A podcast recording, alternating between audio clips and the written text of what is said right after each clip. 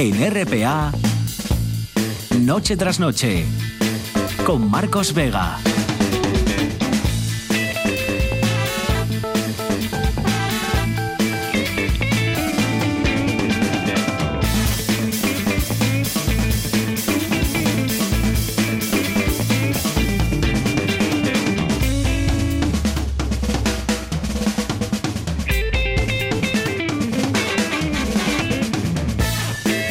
Buenas noches, sean bienvenidos al espectáculo de la radio. Sigue la racha, ¿eh? Mañana el año se va a despedir todavía con sol y con cielos despejados, pero eso sí, también sigue el frío. También por el día va a refrescar algo, aunque el protagonista, como les cuento, va a ser el sol.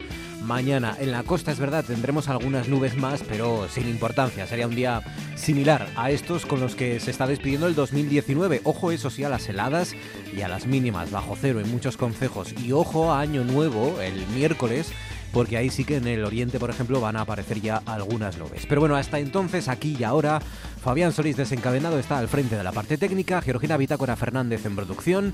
Son las nueve y treinta y un minutos, esto es Asturias. Ya a esta hora es noticia que, una vez más, cuando encadenamos varios días sin lluvia, pues empiezan a saltar las alertas anticontaminación, ¿verdad?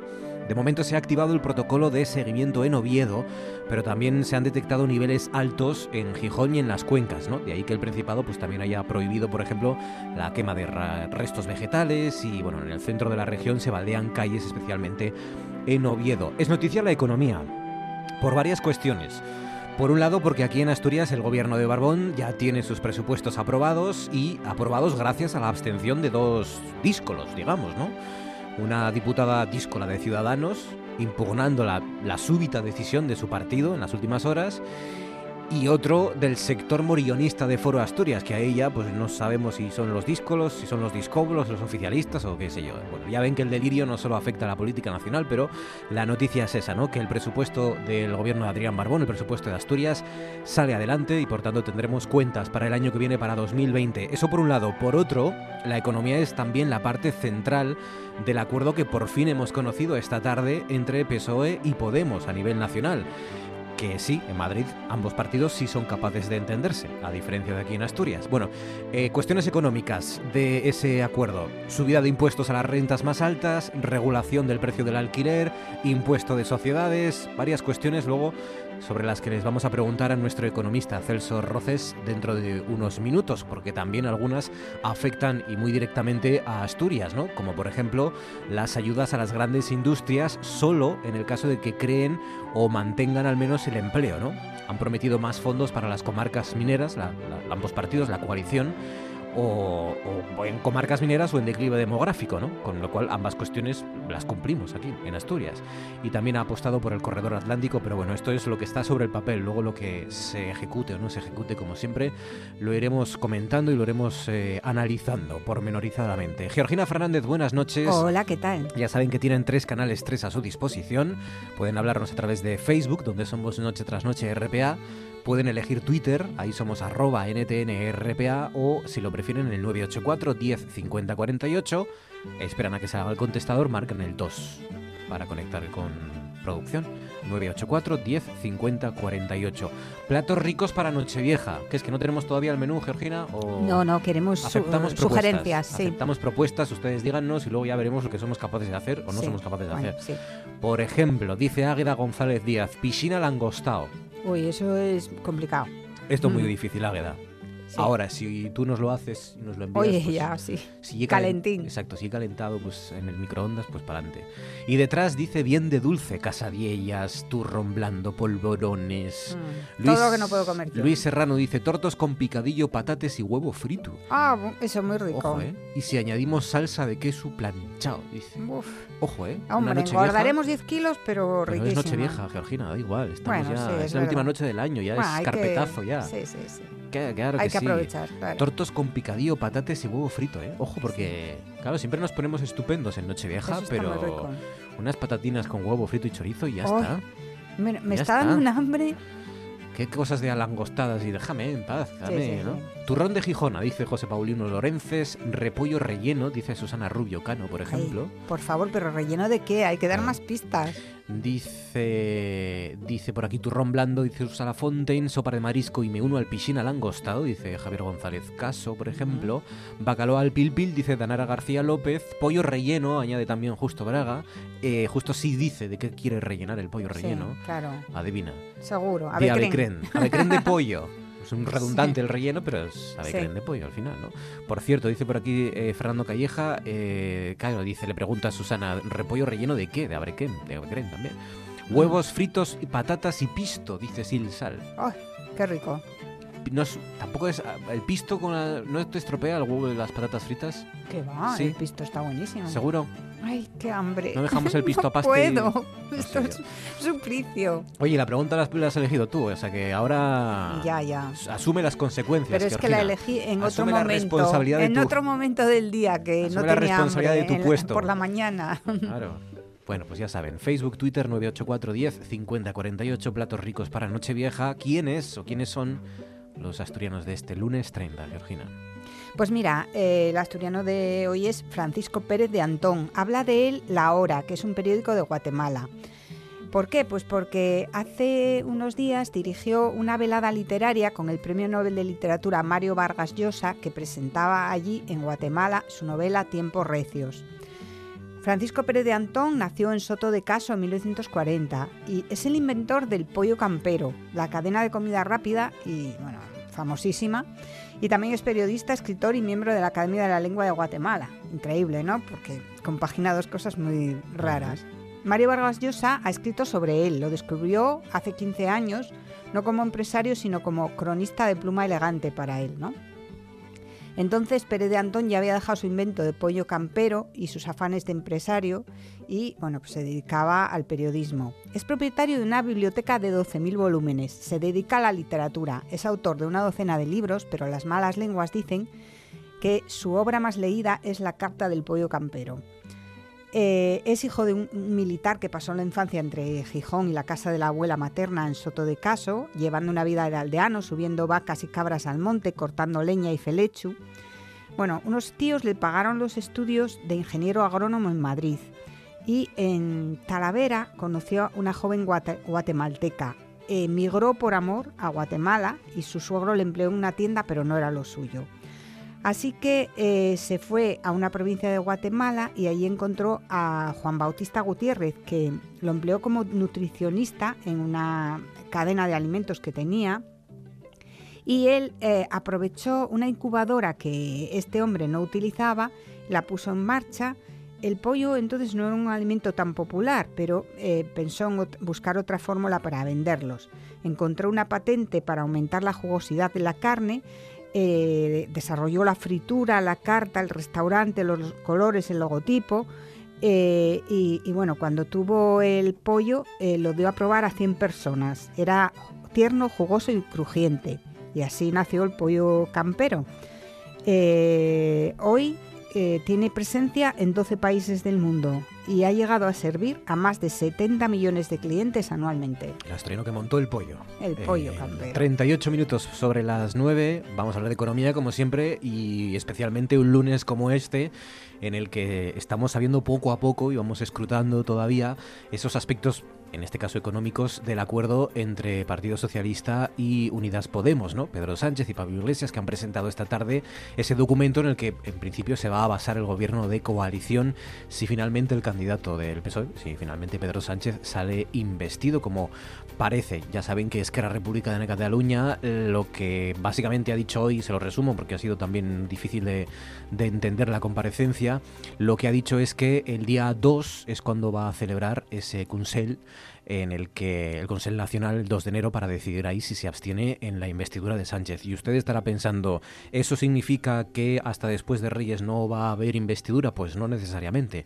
porque desde Moncloa se plantea la posibilidad, aunque parezca raro y muy justo, pero se plantea la posibilidad todavía a estas horas de que eh, se arranque el debate el día dos, que el día tres continúe ese debate y se produzca la primera votación. Ya saben que en esa primera votación es necesaria una mayoría absoluta, con lo cual Pedro Sánchez no saldría investido, y el día cinco ahí pues vuelva, continúe ese debate y se produzca ahí la votación sí definitiva, porque ahí basta con más sí, bastaría con más sí es que no es, y ahí pues se, que serviría, sería definitiva esa abstención, presunta o posible abstención de Esquerra Republicana de Cataluña, y Sánchez saldría investido el día cinco, ¿no? Con lo cual eh, el hecho de que Esquerra lo decida el día dos, pues no es necesariamente, no significa necesariamente que la investidura sea después de Reyes. Pero bueno, dicho esto, vamos al económico con Celso Roces. Celso, buenas noches.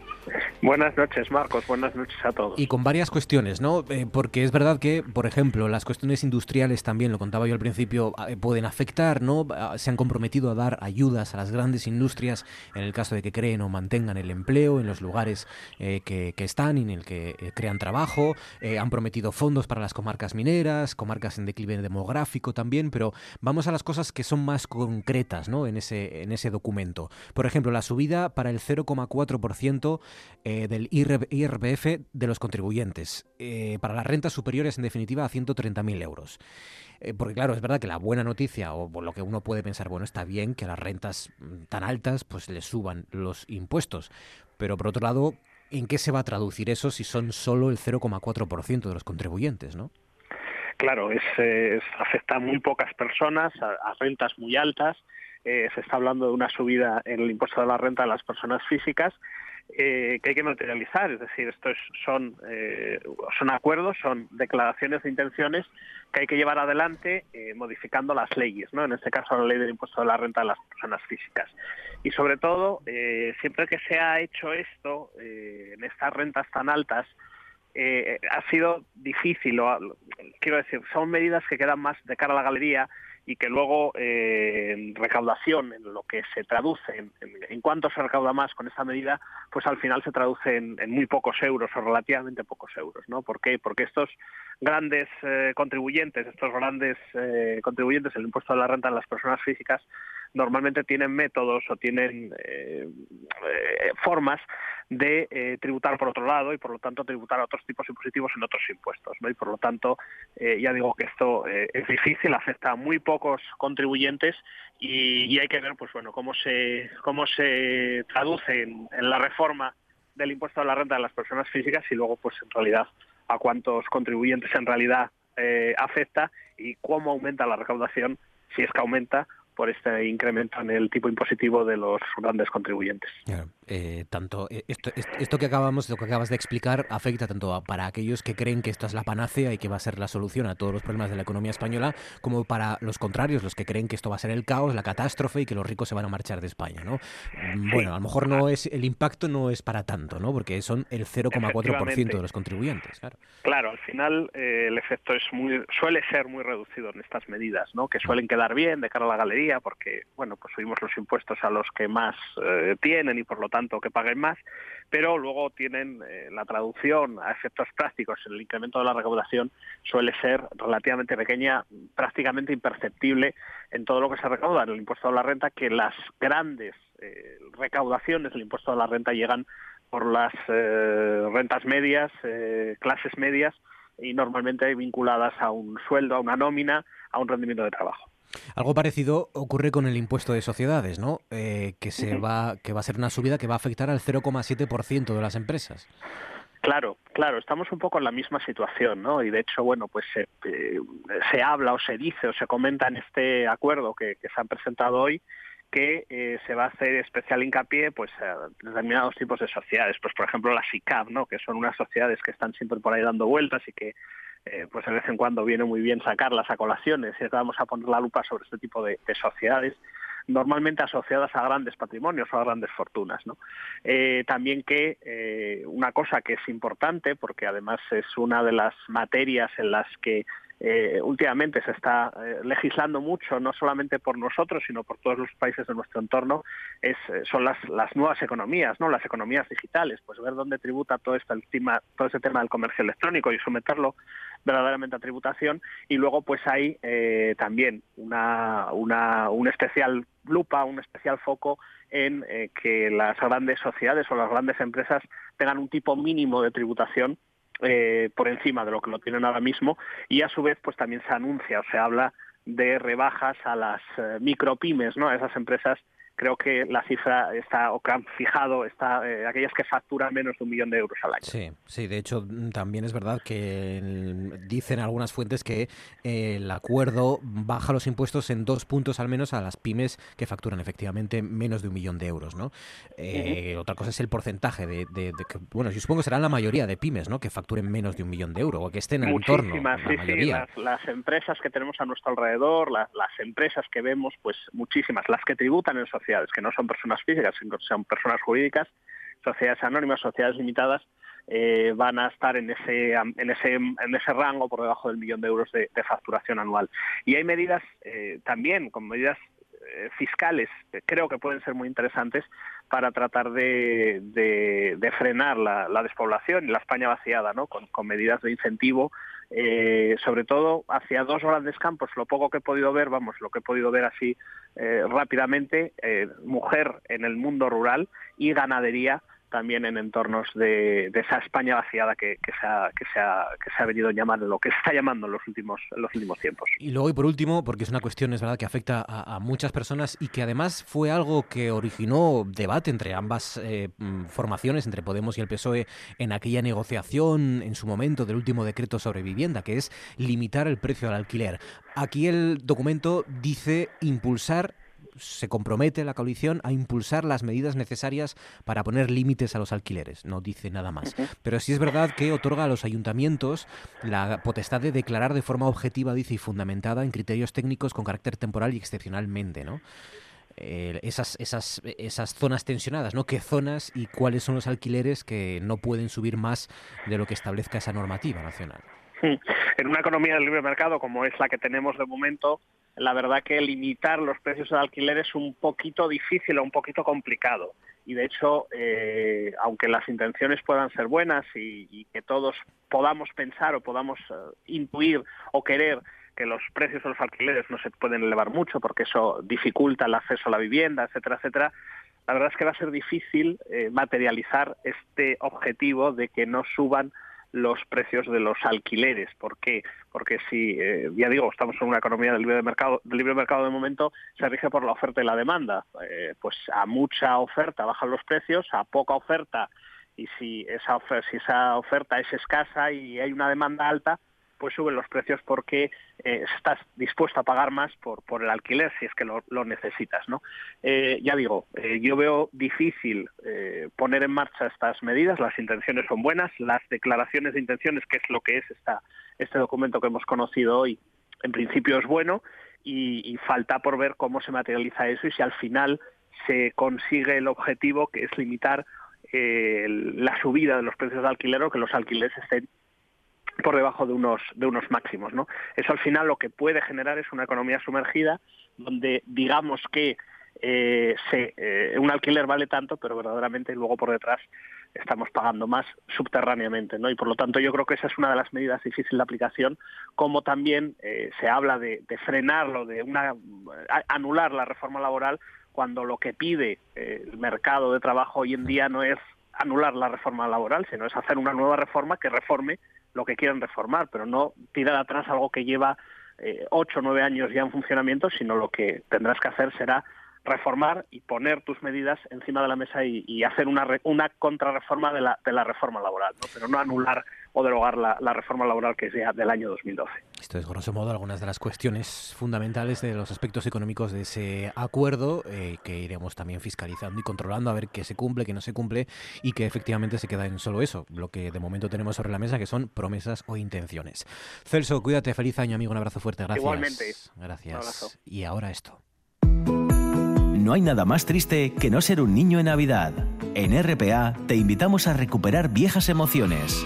Siente la Navidad como antes, pegado a tu radio. R P A, la radio autonómica.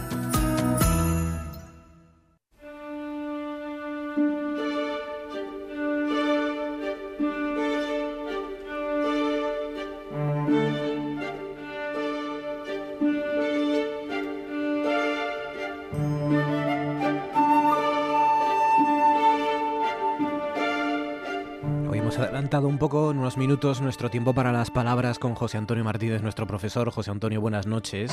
Hola, muy buenas noches. Para, para hablar un poco de estas cuestiones que es verdad que son divertidas, entretenidas, ¿no? Sobre todo, básicamente para eso están, de la mejor, la palabra más usada, la palabra del año, la palabra más bonita, de estas cosas que hace Fundeu, sobre todo, ¿no? Eh, que ha elegido emoji como la palabra, sí, de este año dos mil diecinueve, ¿no? Este año emoji. Ha elegido una palabra que nombra o da nombre o denomina a algo que no es una palabra, sino un...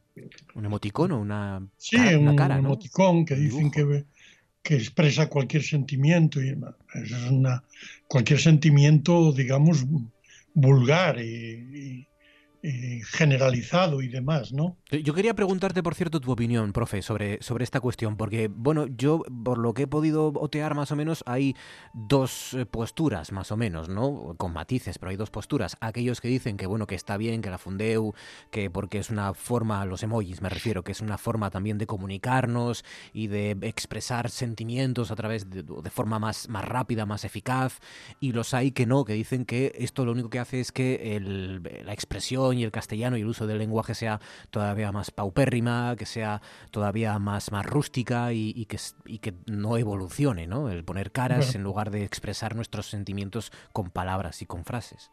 Sí, mi, mi opinión sobre el asunto es, eh, es la siguiente. Cada uno de estos emoticones, ¿eh? como mucho, equivale a una frase hecha eh, en la expresión, digamos, lingüística. Y ya sabemos que las frases hechas en, las, en la expresión lingüística, pues es una frase estándar que no es personal, que no es individual, que está generalizada y por tanto pues no puede expresar ese sentimiento eh, concreto que es el que la persona tiene respecto, por ejemplo, de otra persona, ¿no? Sí. O sea que son simplemente expresiones estándar, tanto el emoji este o emoji como la frase hecha. Uh-huh. O sea, que vendrían, ¿Eh? vendrían a sustituir a las frases hechas, que, Exacto, o sea, que tampoco es, modificarían tanto, ¿no? La, eso es, son frases hechas. Comparado con lo que es la expresión lingüística que cada uno, cada persona elabora para dirigirse a otra persona, por ejemplo, a, a, a la persona de la que está enamorado o algo así, sí. pues no, no se puede comparar. Es decir, esto es moneda estándar, repetida, archirrepetida, esquemática y abstracta. Bueno. Hoy eh, querías hablar del A B C de los malhablados, de otro tipo. Sí, bueno, nosotros eh, en, en lugar de andar eh, eligiendo la palabra más bonita, ¿eh? por cierto, nunca han elegido al bonito, que es justamente sí. la, la palabra más cercana a bonita, ¿no? Sí. Es la más bonita, bonito, ¿no? Sí. Pues eh, nada, yo me dedico a, a lo mío, que es simplemente a, a res, recordar alguna de las palabras más yertas, más embalsamadas, más muertas, ¿eh? uh-huh. que ha habido, ¿no? Y eh, para eso, para celebrar su muerte, pues elijo palabras que, que en su vida, en su, siempre en la vida, sonaron mal, eh, que eran negativas. Entonces he elegido una que empieza por A, otra que empieza por B y la tercera que empieza por C, para dar una idea del A B C de los, de los insultos o de los mal hablados de otro tiempo. Muy bien, venga. La, la primera es el adjetivo apitonado. Apitonado. Sí, con eso pues eh, se, digamos, denominaba despectivamente al hombre quisquilloso, puntilloso, colérico, bravucón, y que por el hecho de serlo, pues bien merecía la palabra de apitonada, uh-huh. apitonado, ¿no? Sí. Y al, estaba relación con el verbo apitonarse, que era tanto como enfadarse, como Eh, ponerse colérico, en fin, un, un auténtico come mierda, ¿no? Sí. ¿Eh? Eh, Directamente. Sí, eh, que tiene, eh, tiene su base en el sustantivo pitón, tanto referido al cuerno naciente, ¿no?, como al pico de los pollos cuando rompen la cáscara para salir del huevo. Mm. Sería esta última actividad la que quedaba metafóricamente pues eh, eh, acomodada en la parte insultante del verbo apitonarse y también del participio apitonado. Pues ya está. La segunda ¿Mm? nos viene del catalán, es bastais, que significa ganapán, es bastaje. Bastaje. La palabra, bastaje. La propia palabra, desde luego, suena ya mal y denominaba al hombre rudo y tosco. Un bastaje. La tercera, que empieza por C, es Caratamanda. Caratamanda. Esta es tan maravillosa. Qué bonita. Es del léxico carnavalesco. Sí. Significaba una careta horrible que provocaba pavor, como la de los demonios, etcétera, ¿no? Uh-huh. Y que por contacto pues, se extendió a denominar a cualquier persona mal encarada. O sea que, como le digas hoy a alguien, eh, eres un cata- caratamanda, ¿no? Pues estás diciendo que eres una persona mal encarada. Caratamanda, ¿eh? Qué bonito. De, ma- muy, malos muy sonoro, sí. Y el, este es buenísimo también, desentierra muertos. Bueno, con eso pasamos a la, a la letra D. Sí. Ya nos, nos pasamos del A B C a, a la D, ¿no? Sí. Para indicar que, bueno, que no tendríamos fin en, en rescatar palabras de este tipo. Por ejemplo, la palabra desentierra muertos. Desentierra muertos. Sí, se llamaba así a la persona que difamaba a los ya fallecidos. Mm. ¿eh? Costumbre, desde luego, bien fea, ¿no? Y propia más bien de gente cobarde y ladina, ¿no? ¿Eh? Porque, claro, eh, meterse con los, con los muertos, pues es eso. El, claro. Estaba el, el refrán también de a moro muerto lanzada, ¿no? O lanzada al moro muerto. Es decir, cuando el moro está muerto, ahora va el valentón allí claro. a clavarle la, la danza, ¿no? Claro. Eh, se podía aplicarme a mí, porque yo soy un desentierramuertos lingüístico. Lo que pasa es que lo hago con... Vamos, en mi descargo Caramba. diré que lo hago con víctimas lingüísticas nada más. Claro. Porque si se quiere difamar de verdad, pues se difama a las personas vivas. Claro. No, no ¿eh? los pobres, pero con muertos. Precauciones. ¿eh? Claro. Para eso, pues eh, eh, pueden elegir precisamente en esta sección los términos que ya nadie entiende, que son los que, los que yo trato de rescatar aquí. En nuestras, eh, como nuestras eh, hebdomedarias, palabras desahuciadas. Hebdomedarias. Palabras Hebdomadarias. Desahuciadas. Hebdomadarias. Sí, Hebdom- es tan raro que hasta yo lo pronuncio mal. Hebdomadaria significa, es lo mismo que semanales. Bueno, afortunadamente este término no es insultante. Con lo cual, sí. pues eh, deseo un, una... Vamos partido a partido. Voy a, a, a desear una feliz Nochevieja claro. y después... Un feliz año nuevo. Ahí está. Apitonado, que significa quisquilloso, puntilloso, colérico y bravucón. Bastaje, un hombre rudo y tosco como un garapán, ¿no? El caratamanda, caratamanda, la careta horrible que provoca pavor, una persona mal encarada, es un caratamanda. El desentierra muertos, ¿no? Eh, la persona que difama a los ya fallecidos, ¿no? El A B C I D de los mal hablados de otro tiempo. Feliz año, profesor. Un abrazo fuerte, amigo. Gracias. Feliz año para todos los oyentes. Al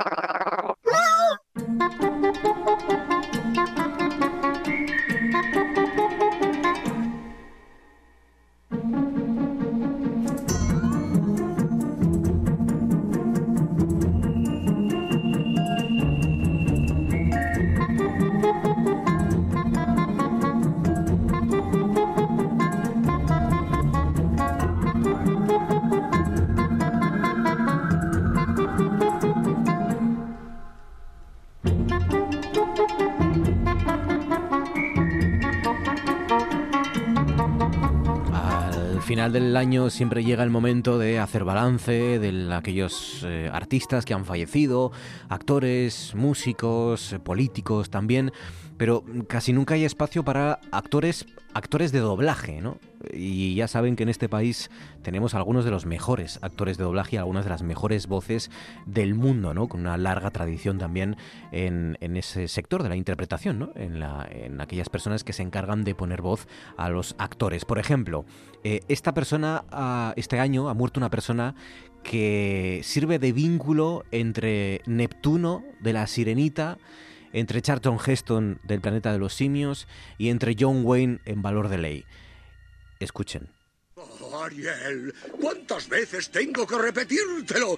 Podría haberte visto uno de esos bárbaros, uno, uno de esos humanos. Todo esto es una locura, ¿pero por qué? Lo más precioso que llevábamos a bordo iba a convertirse en la nueva Eva. Está bien, hágalo y cometerá el mayor error de su vida, tejano cabezota. Esos serán precisamente Neptuno de la Sirenita, Charlton Heston en El planeta de los simios y John Wayne en Valor de ley. Y la persona que le ha puesto, como acaban de escuchar, voz aquí en España a todos ellos es Claudio Rodríguez, que moría a principios del mes de diciembre. Vamos a hablar de Claudio Rodríguez y vamos a hablar de doblaje con el director de los premios de doblaje en España, ya saben, el asturiano Miguel Martínez. Miguel, buenas noches. Hola, muy buenas noches. Una de, una de esas voces que en cuanto uno escucha una, una sílaba, ya ni siquiera una palabra, ya es capaz de identificar, ¿no?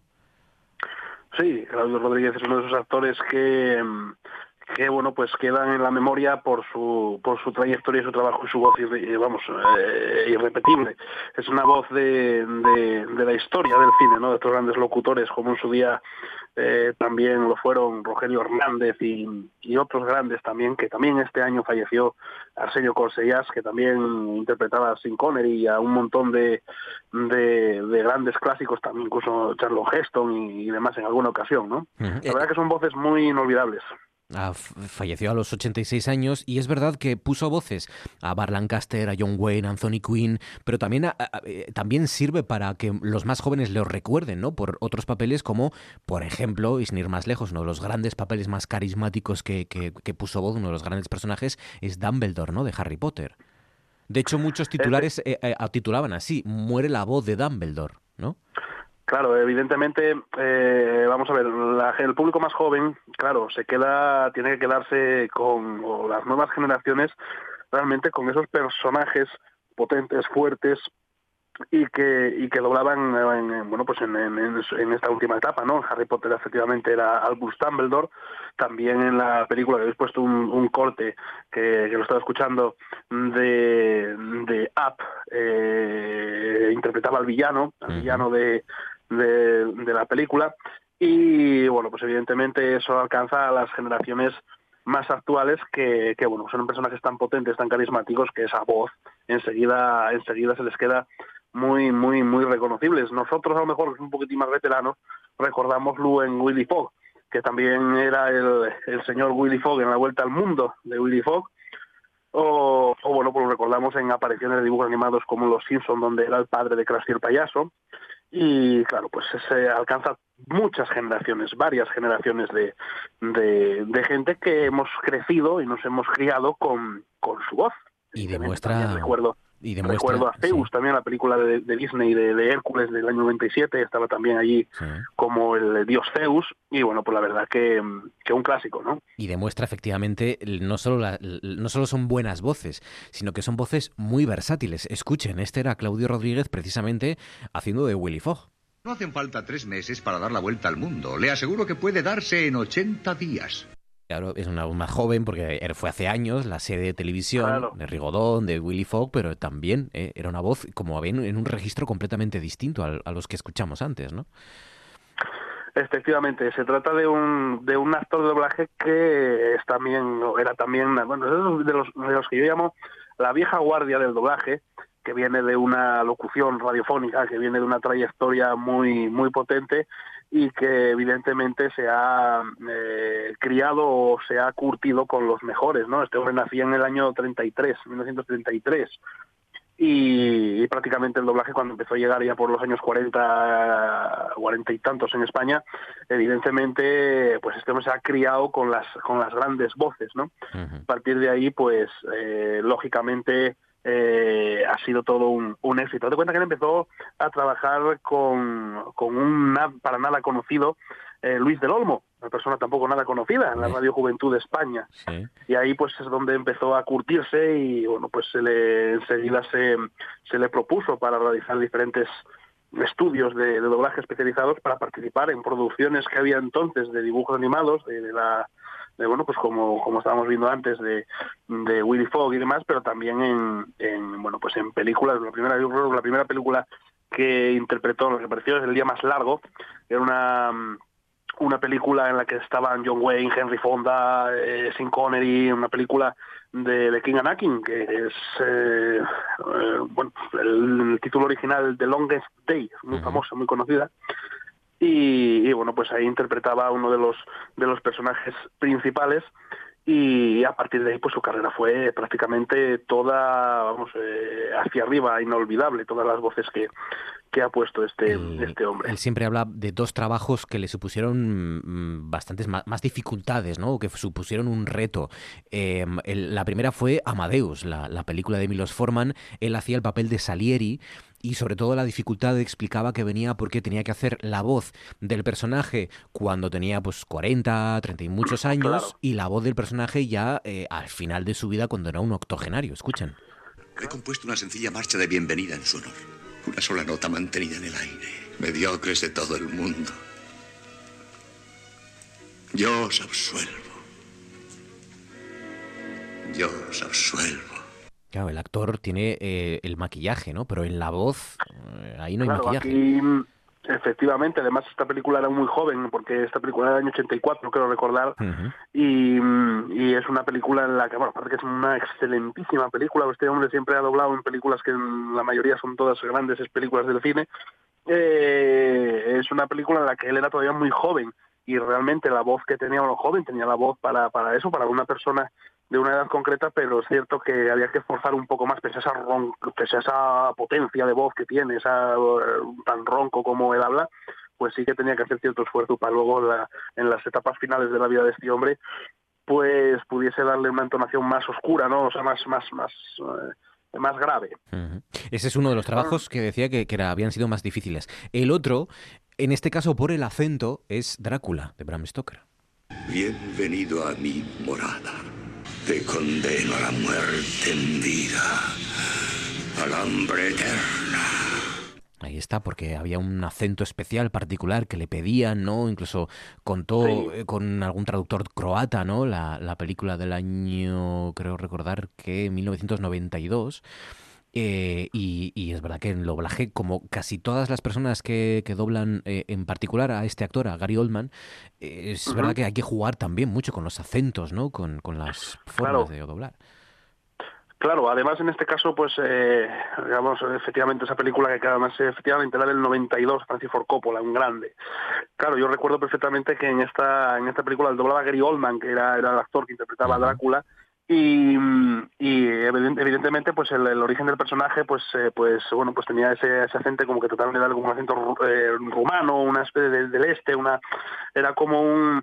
Un, un bueno pues un, un acento que ponía el propio Gary Oldman, que interpretaba el propio Gary Oldman y que había que trasladar evidentemente al, al castellano y, y bueno pues que se intentaba con, yo creo que con bastante acierto, y no me extraña que claro que, que comenté que sean sus trabajos más difíciles, porque efectivamente a la hora de, de doblar, pues a, además de tener que interpretar, tienes que también interpretar con la voz, no solamente en, en lo, lo, con los gestos y con, y con, con la, la, la, la copia del actor original, sino que tienes que interpretar con la voz. Y ese era un hombre que yo tuve el placer de conocer en los premios Take de doblaje en, en, hace dos años, en la segunda edición, porque fue uno de los premiados. Uh-huh.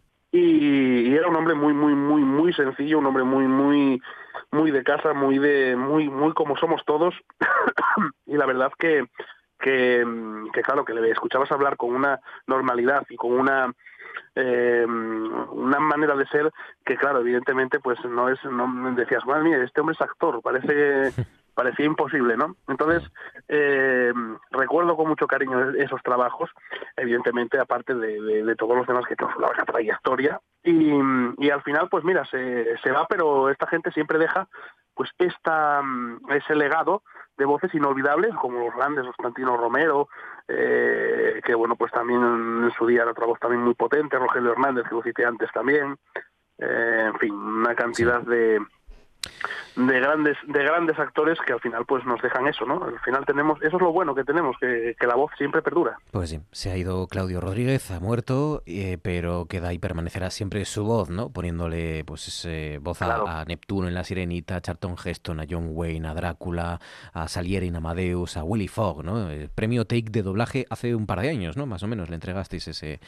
ese galardón. Efectivamente, hace un par de años pues le demos el, el premio el premio Take de doblaje a, a este hombre por toda su, su trayectoria, el mejor actor, igual que también eh, recibió el premio pues la otra persona, otro otro de los grandes que fallecía, que era este este hombre, Arsenio Cortellas, que también le habíamos dado un, un premio Take en su momento, ¿no?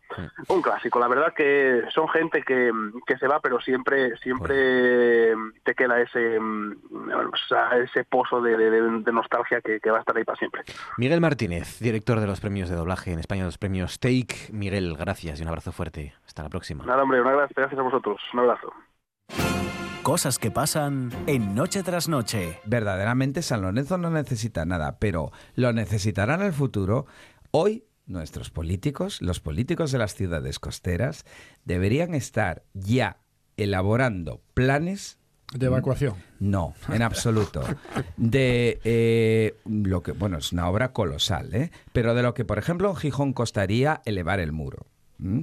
No te quepa ninguna duda de que lo que ha pasado ahora y lo que seguirá pasando es que vamos a tener eh, cada vez una actividad mareal más enérgica, porque lo que ningún geólogo ni ninguno de los presentes te va a discutir es que el nivel del mar está aumentando. Incrementarse.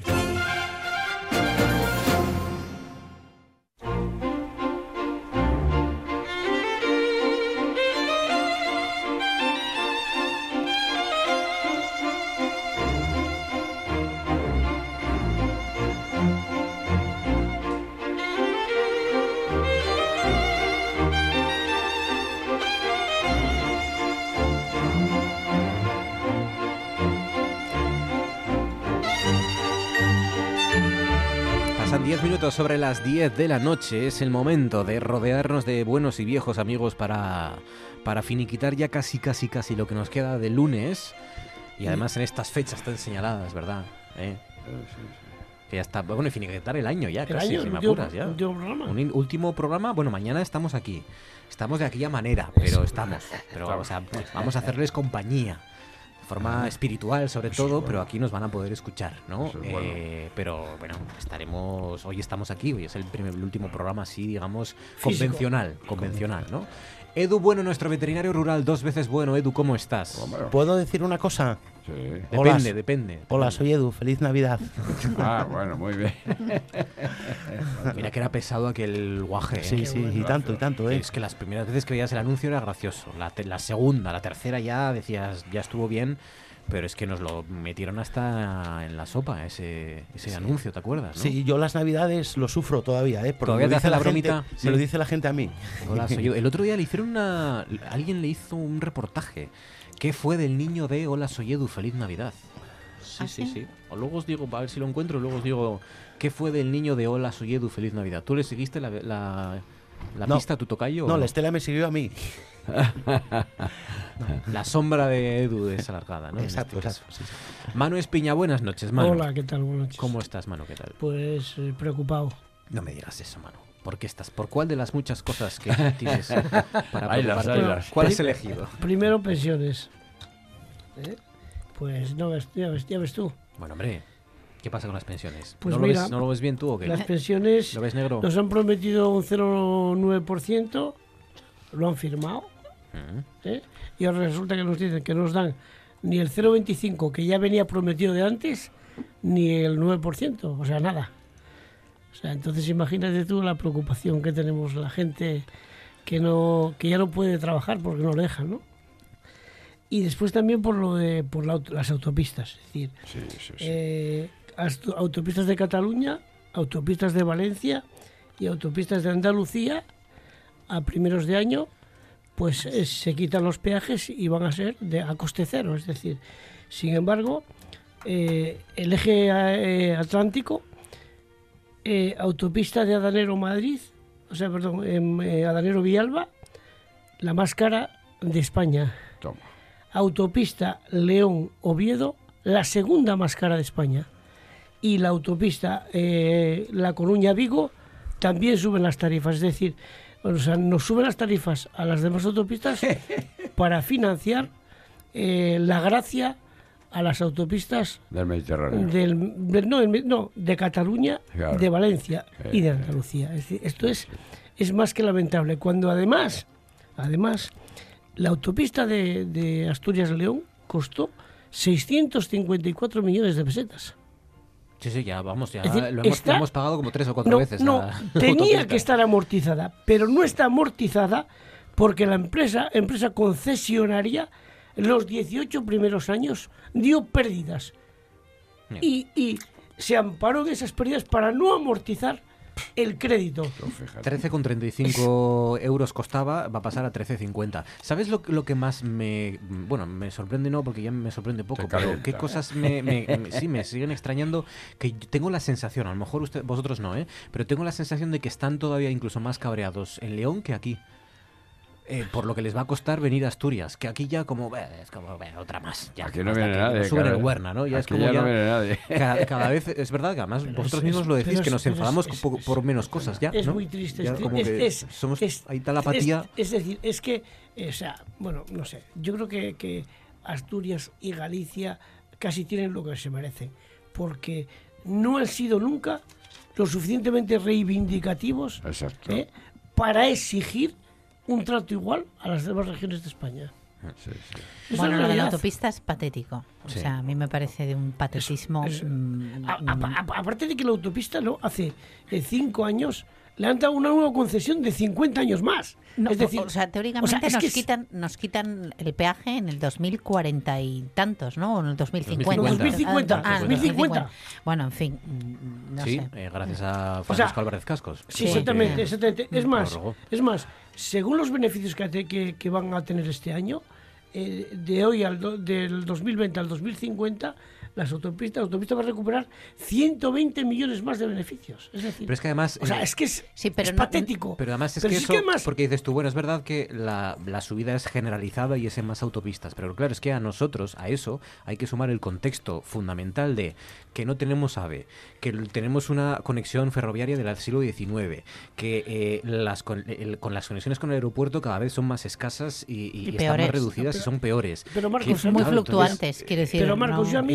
Contexto, que te suban el peaje todavía pero más. Pero a mí, a mí lo que más me llama la atención es que si la autopista durante dieciocho años tiene pérdidas, es problema de la empresa, no es problema de más nadie. Claro. Es decir, la empresa concesionaria una, es la que tiene que, no, que, que y, cargarse con las pérdidas. Porque, y de una mala reorientación claro, de la gestión. De una mala decir, gestión. O sea, ya, ya, claro. no puede, ya no nos puede servir que si el kilómetro de autopista que se hace en Asturias es uno de los más caros de Europa. Sí. Quiero decir que, que hay que hacer muchos túneles, que hay que hacer muchos desmontes. Eso, que, eso ya, bueno, cuela muy relativamente. A mí está, no me cuela en el caso del Huelva, ni en nada, en ni seis... conservación, ni excesos de nieve, pero nada. Eso estaba en los seiscientos cincuenta y cuatro millones que costó. Porque tenía... Ya eh. estaba ahí. Es decir, y encima, que caen cuatro copos de nieve, porque es, son los que han caído este año, cuatro copos de nieve, ¿eh? Y la autopista dos días cortada... Eh, y una ave low cost, como sabéis, a Barcelona, que ya lo tenía, por lo menos ya lo tenía. Sí, aquí nada. Sí, sí, ya tenía nave, ahora claro. va a ser más barata. Sí, sí, sí. Y low cost. Y... Sí, sí.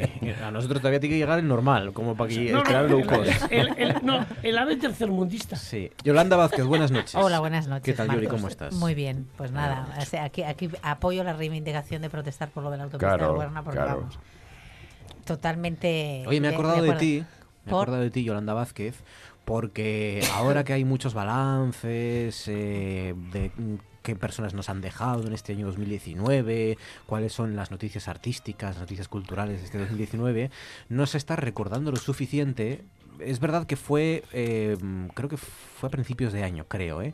Pero, hombre, nos dejó... No, fue en octubre. Eh, Alicia, Alonso. Año, Alicia Alonso. Alicia ah. Alonso. Las grandes pérdidas de este año dos mil diecinueve. La bailarina cubana. A, sí, sí. Claro, claro, y no, no aparece, yo creo, lo suficiente. No está apareciendo entre las personas que nos han dejado. Y es uno de los emblemas del siglo veinte. Total. No, no solamente en cuanto a ballet clásico, sino además de una, de una forma, quiero decir, es un bastión eh, que a, a pas, pasó antes y, y después del telón de acero, quiero decir, por lo que significó esa mujer, por la creación del Ballet Nacional de Cuba, por la eh, el, el altísimo grado eh, digamos de, de internacionalización que le dio a una compañía que, que, que, que, que poco más que, quiero decir que, que, que nació con, con, con cuatro duros y, y, y, y, y de la calle prácticamente. Mm. Bueno, pues es un es una señora que sí que se le había se le, se le ha tenido que recordar un, un, un poquito más. Por ejemplo, si lo comparamos con el año en que murió Plisetskaya, Pues sí. mmm, la verdad es que sí,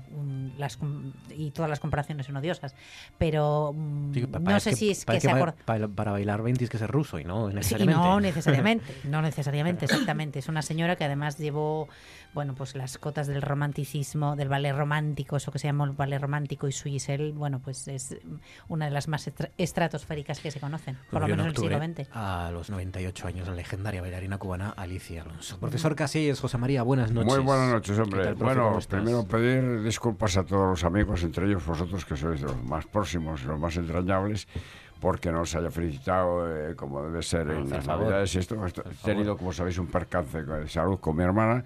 Vamos, ha tenido ella. Pero bueno, gracias a Dios parece que tiene posibilidades de recuperarse, según me dicen los médicos. Así que nada, animarse, claro, sí, y tirar para adelante, que es lo que tenemos que hacer en este mundo. Ahora tienes que recuperarte tú de ese catarro. Pues sí, ese un poquitín, tengo la voz tomada, un poco tomada. Sí, fue catarrazo, profe, ¿eh? Fue hace un ratín. Sí. Bueno, pues nada, vamos a ver si seguimos adelante, claro, eso es lo importante. Con espíritu, claro que sí. Sí, que hay el, que seguir, no hay más remedio. El diez diecinueve ya está finiquitado ya, ahora hay que ponerse ya manos a la obra para dos mil veinte. Con peaje o sin peaje, nada nos detendrá. Claro que sí. Por ejemplo, eh, con historias como la que eh, les traemos y les vamos a acercar a todos ustedes esta noche. Eh, es una historia que pasa por Cataluña, precisamente, el Camino de Santiago, Hombre. termina en Salas. Vaya. Eh, ya veis, ¿eh? Es Madre. como muy... Geográfica. Sí, sí, muy eh, global, ¿no? Es vale, globalización vale, vale, vale. a nivel nacional. Ella es Patricia Barbie, es empresaria. Patricia, buenas noches. Buenas noches. Es abogada y, bueno, y Brasil, que se me olvidaba también, porque sí, sí, tú eres sí. brasileña, ¿no? Sí, claro. El nacimiento ah, brasileña. O sea, que tienes doble nacionalidad. Sí, ahora vale. sí. Y Muy la bien. hija asturiana ya. Y la hija asturiana. La asturiana. Menos mal que venís los brasileños a tener hijos aquí, porque si no, eh, no hay forma ya. De... Para crecer la población local, yo creo que hay que venir ya mano de obra de sí, fuera. Sí, sí, sí. Realmente Asturias, yo creo que ahora hay que crecer por afuera. Tú llama, llama a compatriotas que vengan aquí a tener hijos, sobre vale. todo. Eso nos hace mucha falta. Eh, eh, Patricia es, como digo, es abogada, es brasileña, se enamoró de un catalán en el Camino de Santiago. Ah, muy bien. ¿No? Eh, Chavi Escolano. Nunca sé si es Chavi o Xavi. Chavi, Chavi, ¿no? Chavi. Chavi. No, Xavi es los vascos, ¿no? Los vascos Eso son Xavi. Y yo esto lo sé por el fútbol, porque era Xavi Alonso y Xavi Hernández. Ah, con lo bueno. cual es Chavi eh, Escolano. Fíjate, se aprenden cosas con el fútbol, parece que no, pero... eh, de, eso. de eso, de eso. Cosas interesantes, vamos, al final. Y, y ahora regentan ambos un albergue para peregrinos en Salas. Ah, estupendo, muy bien. Sí, pues... la verdad es, bueno, regentamos un hotel, tres estrellas, y además un albergue de clase superior, con bar-restaurante con servicio continuado. Entonces la idea allí es recibir los peregrinos del Camino Primitivo de Santiago y ofrecerles una gama de servicio que una vez que se instalen no tengan que salir más caminando. Estupendo. Pueden pasar la noche y al día siguiente, descansados, caminar. Estupendo, ah, estupendo, estupendo. Eh, ¿Fue en el Camino francés? Nos conocemos no. en el Camino francés, nos pero conocisteis. Luego caminamos al Primitivo, que empieza en Oviedo y pasa claro. por Salas, nos enamoramos del pueblo de Salas ah, y ah, luego ah, allí nos instalamos. Bueno, Entonces hoy bueno, estamos bueno. en Salas. Ah. Eh, Esto sí parece un chiste, Patricia, perdona el atrevimiento, pero ¿qué hace una brasileña, un catalán en el Camino francés, año dos mil quince, ¿no? ¿Que ibais solos? ¿Había alguna conexión o esto fue...? La verdad, nos conocimos en el Camino francés. Yo estaba en un periodo sabático de abogada y una vez caminando encontré a Xavi, que era hospitalero en un albergue de peregrinos. Oh.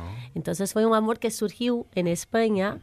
Él ya no estaba en su casa y yo estaba de paso. Y una vez, bueno, nos enamoramos, nos casamos y después fuimos a caminar el Camino Primitivo juntos y encontramos nuestro sitio, en nuestra, nuestro lar. O sea, que tú estabas aquí en España para hacer el Camino de Santiago. Sí, sí, como un año sabático. Estaba como queriendo, bueno, hacía diecisiete años que era abogada y ejecutiva de grandes empresas. Y entonces quería, bueno, dar un giro en mi vida, no sé si tan grande, o sea, cambio de país, eso no, no estaba en mi plan de cambiar de país ni nada, pero quería, bueno, dedicarme un poco a mí misma. Fui a caminar el camino, que bueno, se escuchaba un poco sobre el Camino de Santiago en Brasil. Sola. Sola. Sola, completamente sola. ¿Y cómo, eh, te, cómo descubriste, cómo, dónde escuchaste o leíste algo sobre el Camino de Santiago en Brasil? Bueno, ¿cómo llega Bra... el Camino de Santiago a Brasil? Me interesa. Bueno, el Camino de Santiago es mundial. Sí, cada es vez mundial, más atrae, mundial. bueno, alemanes, mucha gente de Europa. Realmente sí, Brasil, sí. ya hablamos un poco del otro lado del mundo, sí. pero sí, Brasil, bueno, las personas con un poquito más de condiciones tienen mucho acceso a información y, bueno, Camino de Santiago con Paulo Coelho empezó allí a ser un poco más difundido y con la lectura de libros y tal. Y eso pasó, bueno, a grandes ejecutivos que muchas veces buscan un cambio de vida, dejar un poco de solo trabajar, encontrar, bueno, una familia, algo para se dedicar, que no sea solo el trabajo. Entonces, Encontrarte yo estaba... a ti mismo, ¿no? Que... Encontrar a ti mismo. Yo encontré un poco más. A mí mismo, a un marido, a una hija, encontré de todo un poco. Muy bien, muy bien. Bueno, es que es un salto mortal lo que has hecho tú, ¿eh? Sí, claro, sí, claro, claro. Es un cambio muy grande. No es fácil, es muy bonito, es una historia muy bonita, pero siempre alerto. No es fácil. Hay que tener mucha fuerza, porque el cambio cultural y luego después la fuerza de construir un negocio de cero, junto con el relacionamiento, la familia lejos, es un cambio difícil, pero bueno, se crece alta, muchísimo, sí, se crece muchísimo. Y de alta ejecutivo a verte en Salas. Y de camarera, porque al final soy de un negocio, pero sirvo yo. Entonces tú vas de una alta ejecutiva con veinte personas que tienen trabajando por ti con secretaria, y hoy soy mi secretaria, soy yo que hago todo por mí. No, no, no. Echo de menos eso. ¿Y brava, brava. ¿Lo echas de menos? Echo de menos un poco eso, de poder delegar. Aquí hago lo todo, se crece mucho como persona, pero el esfuerzo personal es muy grande. Muy duro, claro. Y con una bebé en medio de, de veinte meses casi, entonces me juntó un poquito duro. Por eso estoy un poquito más fea y más cansada. Pues mira, te voy a animar mucho. Llevo más de diez años estudiando el Camino de Santiago con bastante, vamos, dedicación, ¿eh? Y, te, y bueno, como sabes, seguramente ya lo sabes por periódicos, van a darle muchísima fuerza ahora al Camino de Santiago, porque como sabes, el año veintiuno sí, es Año Santo. Sí, sí. Que es otra de las cosas que yo creo que había que modificar, porque... Es muy irregular, es muy irregular. Eh, y, y había que pedir a la Iglesia que eso lo normalizase y lo, y lo acercase. Porque esto hace once años, el, el, el anterior. Eso no tiene pies ni cabeza. Tiene una fuerza impresionante y tiene que tener muchísima más, porque además el camino el, para, para Oviedo concretamente es vital, porque efectivamente, como tú dices muy bien, es eh, el, el, el, el camino primitivo, sí. es el camino primitivo. Y además aquí está, como sabes, la, el sudario de, de, de Cristo, que es, es muy interesante también, está muy relacionado con el camino, porque además es la prueba eh, más técnicamente y científicamente más notoria de la autenticidad de la síndrome de, de Milán. Es así las cosas, porque se han hecho estudios comparativos de la sangre, de, la, de, de, de, los, de los tejidos, de, de, los dos, de los dos paños, de, la, de las... Eh, una cosa muy interesante y, y, muy, y muy relativamente reciente, de las... Eh, ¿cómo se llama? Esporas y, po- y granos de polen que tienen los dos paños, que son, además... coinciden en que tienen um, sí. polen para sí. identificar, ¿no? sí, las, sí. las plantas de su época. Eh, claro, tú aquí estuviste con, con Chavi, estuviste unos días, pero sí. luego volviste a Brasil. O sea, no fue ya quedarte aquí y ya está, ¿no? ¿no? Después que conocí Chavi, yo tendría que volver a Brasil. O sea, lo conocí en el camino francés, hacía veinte días más o menos que caminaba. Uh-huh. Me quedaban aún unos diez días de camino, que hice más o menos en cinco, porque lo había conocido, luego quería volver a verlo. Entonces, bueno, de Cañá, y al invés de hacer veinte kilómetros al día, hacía cuarenta. Y luego pude... Eso es amor. Eso es amor a primera vista. Y luego pude... Pues amor a primera vista. Primera amor a primera vista. Y luego pude volver. Y entonces...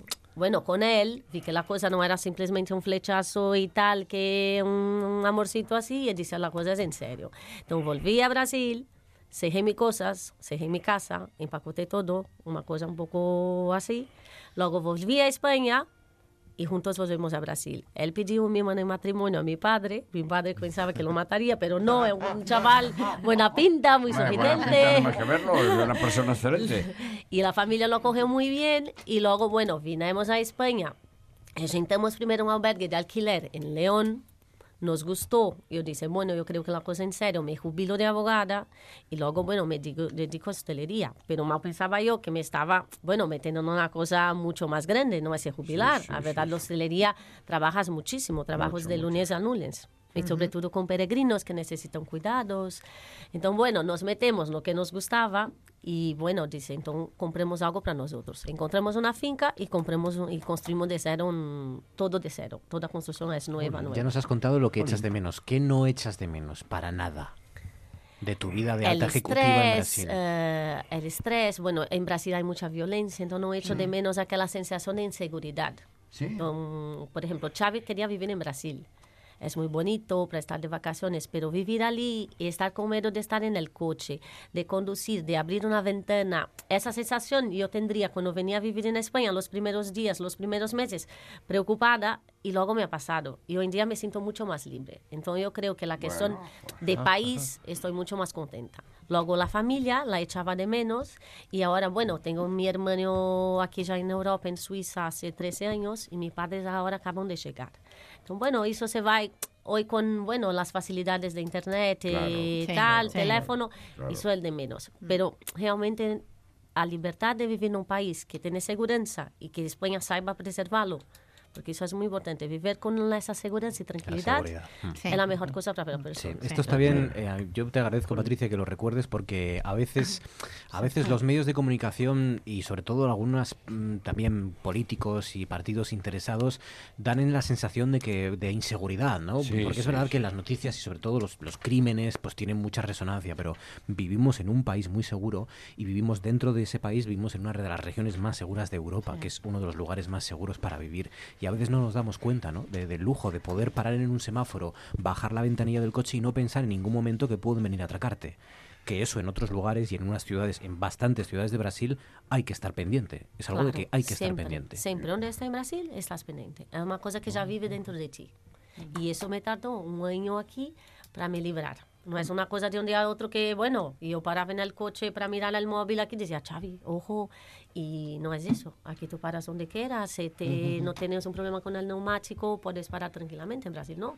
Uh-huh. Tienes que rodar con el coche con el ma- neumático mal, porque si paras en una carretera que tiene algún riesgo de favela cerca, te pueden atracar. Entonces, bueno. Claro. Oye, eh, de Bolsonaro, ¿qué lo ves con distancia? ¿Sabes algo? ¿Te dicen algo tus familiares? ¿Es tan ogro como nos parece? ¿Es un personaje tan eh, peligroso como, como a veces nos, nos dan a entender? Bueno, yo estudié Derecho, entonces la gente en la facultad era muy eh, politizada. Entonces, uh-huh. como un poco más joven, elegí no ser politizada, porque yo vi que se perdían los amigos y se discutía la política. Claro.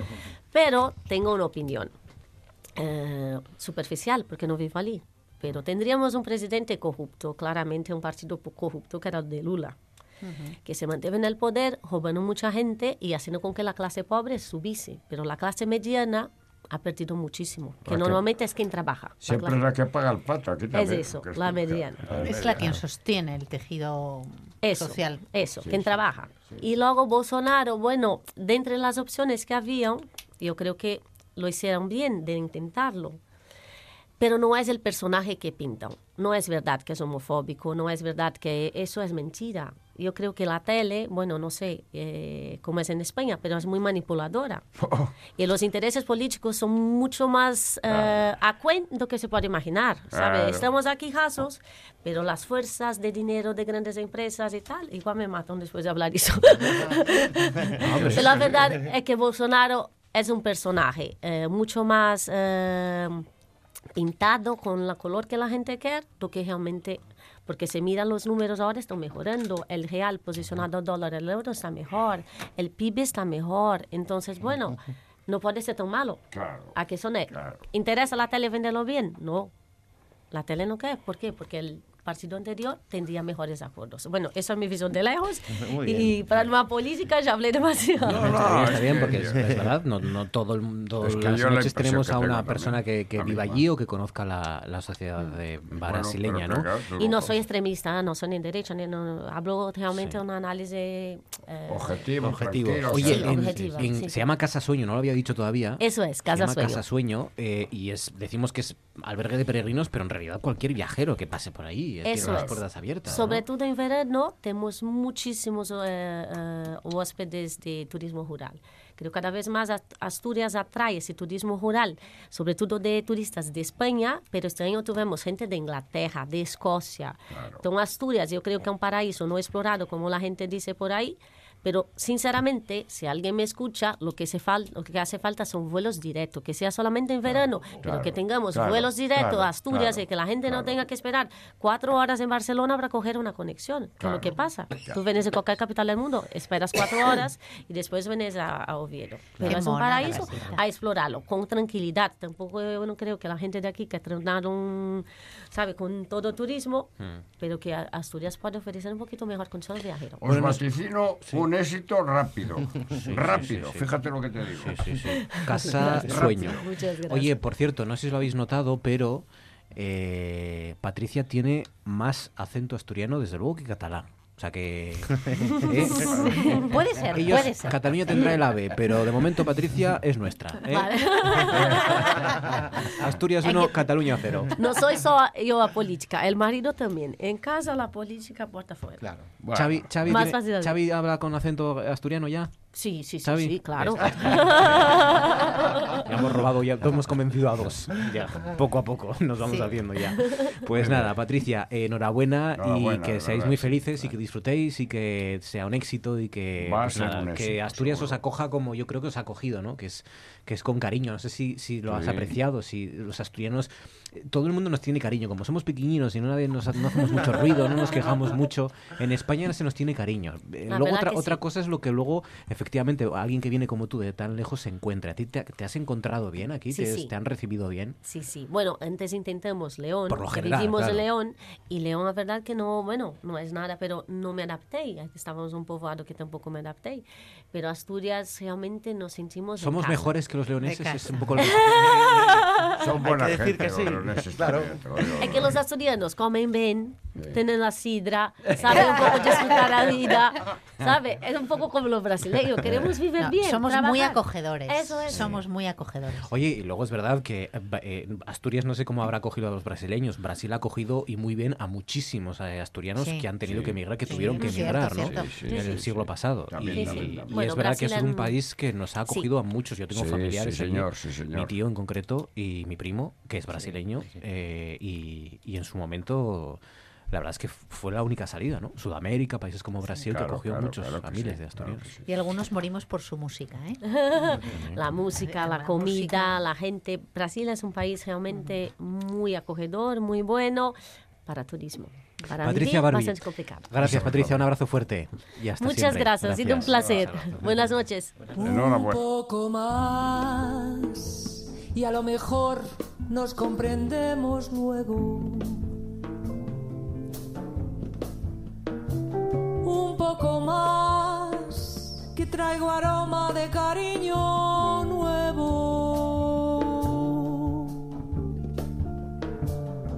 Volvamos al camino del amor.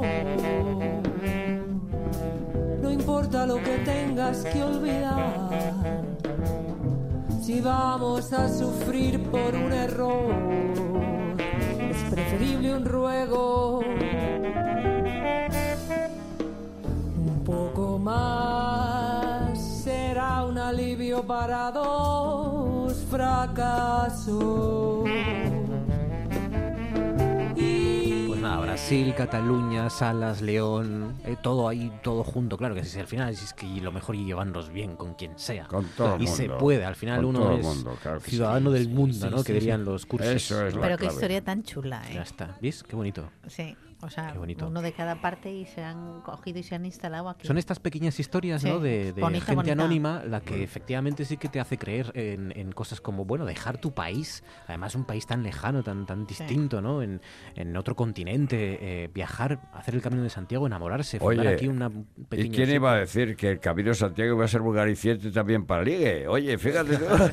Hombre, es de lo que más, caminar, sí, ¿eh? caminar. Claro, sí, caminar sí, sí. y conocer Cam gente, al final. Y no, no, de verdad es que sí, tiene... Si caminas más rápido especial, que los demás. ¿Eh? Tiene un gancho especial. Perdona. No, Eso, que si caminas más rápido que las demás, las puedes seguir, ¿no? Claro, pues es caminar rápido y vas conociendo más gente. Claro. Llegas antes, es la parte mala.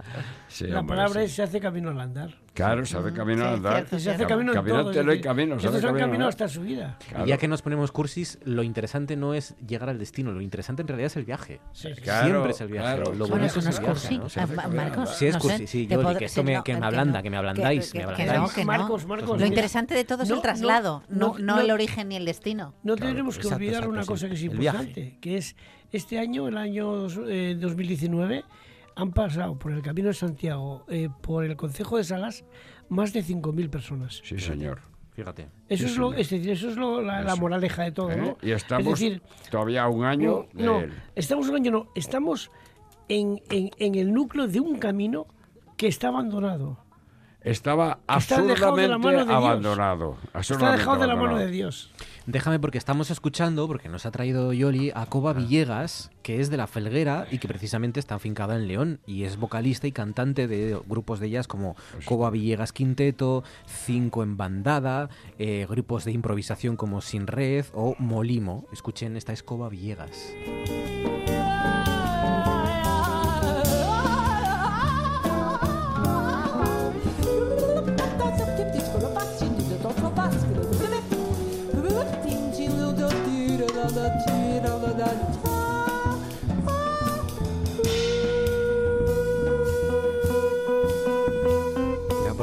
Pueden improvisar los saxos, pueden improvisar los bateristas, pueden improvisar también los vocalistas, ¿no? Con los la contras. Voz se puede improvisar, como todos. Hace Coba Villegas. Sí. Qué bonito. No que la conocía yo hasta... A esta, a esta chica de que La Felguera, está... ¿no? Sí, lo dije. Sí. Eh, de La Felguera. Una asturiana mmm, dedicada toda la vida, bueno, pues a cultivar su voz y a cantar con el que es eh, su actual pareja, el, el saxofonista y, y poeta leonés Ildefonso Rodríguez, que junto con el, el poeta Marcos Cantelli, el asturiano Marcos Cantelli de Viménez, van a presentar ya en dos mil veinte, en el primer sábado del año, y en, en ese espacio tan emblemático ya de Oviedo, que es el, el Espacio cuatrocientos cincuenta y uno, pues eh, cada escritor va a presentar su, su libro, y Coba Villegas va a hacer las veces de improvisación vocal, bueno, pues eh, después de que los autores hayan leído respectivamente pues algún texto de sus libros. Los libros son los dos de dos mil diecinueve, Eh, y Ildefonso Rodríguez va a, a, a presentar, tras su presentación en Madrid hace escasamente un mes, el libro um, Ciclo Tierra de Campos Inacabado, editado por Ediciones Mala Sangre. Mala Sangre es una editorial asturiana formada por, por eh, que se autogestiona por eh, cinco escritores eh, asturianos, y Marcos Cantelli ha hecho una cosa muy singular, que yo creo que hablamos de ella, no he podido traerla porque me he despistado yo con el libro. Marcos Cantelli, que es uno de los poetas españoles, está afincado en Madrid, él trabaja en la Universidad de... Eh, en una universidad americana, eh, se me acaba de ir ahora mismo el, el nombre de la universidad, me saldrá, supongo, eh, en Madrid, y hace su vida en Madrid, y es uno de los poetas españoles, y digo españoles porque sí que es verdad que es eh, muy dinámico, y hace relativamente poco, esta primavera, presentó en el, en el Museo de Arte Reina Sofía. ¿Te acuerdas cuando trajimos aquí su libro Constitución, que era un software que había eh, deconstruido todos los artículos de la Constitución? Bueno, pues hizo una especie de performance con, con, con parte de los del articulado de la Constitución y también con música en directo. Bueno, decía que era un poeta y escritor asturiano muy dinámico y que, bueno, pues presenta aquí su libro de la mano, bueno, junto, acompañado con, con Ildefonso, y yo creo que promete ser una velada muy agradable el próximo día cuatro. Universidad de Duke. Exacto, en Universidad de Duke. Exactamente, exactamente. Gracias, Marcos. Tierra de Campos Inacabado, de Ildefonso Rodríguez y de Marcos Cantelli. Eh, siete de siete. siete de siete. siete de siete es en realidad lo que significa eso. Y S barra siete, ¿no? S barra siete, exactamente. Y está editado por Barasec. Y eso será el próximo cuatro eh, de enero, eh, que es sábado, a las mmm, una en sesión, en horario de sesión Bermú, a la una de la tarde, en Espacio cuatrocientos cincuenta y uno, que es un espacio cultural y dedicado a la creación que hay aquí en Oviedo, en la calle Canónica. Qué bueno. ¿Eh? Espacio cuatrocientos cincuenta y uno, este sábado, que es día cuatro, a la hora del Bermutín, ahí para Exacto, disfrutar de literatura, de jazz, de todas estas Un poco cosas. de todo. Qué bueno. Nosotros vamos a disfrutar ahora que pasan cuarenta y dos, casi cuarenta y tres ya sobre las diez, del teléfono nueve ocho cuatro, diez, cincuenta, cuarenta y ocho y del concurso. En R P A, Noche tras Noche.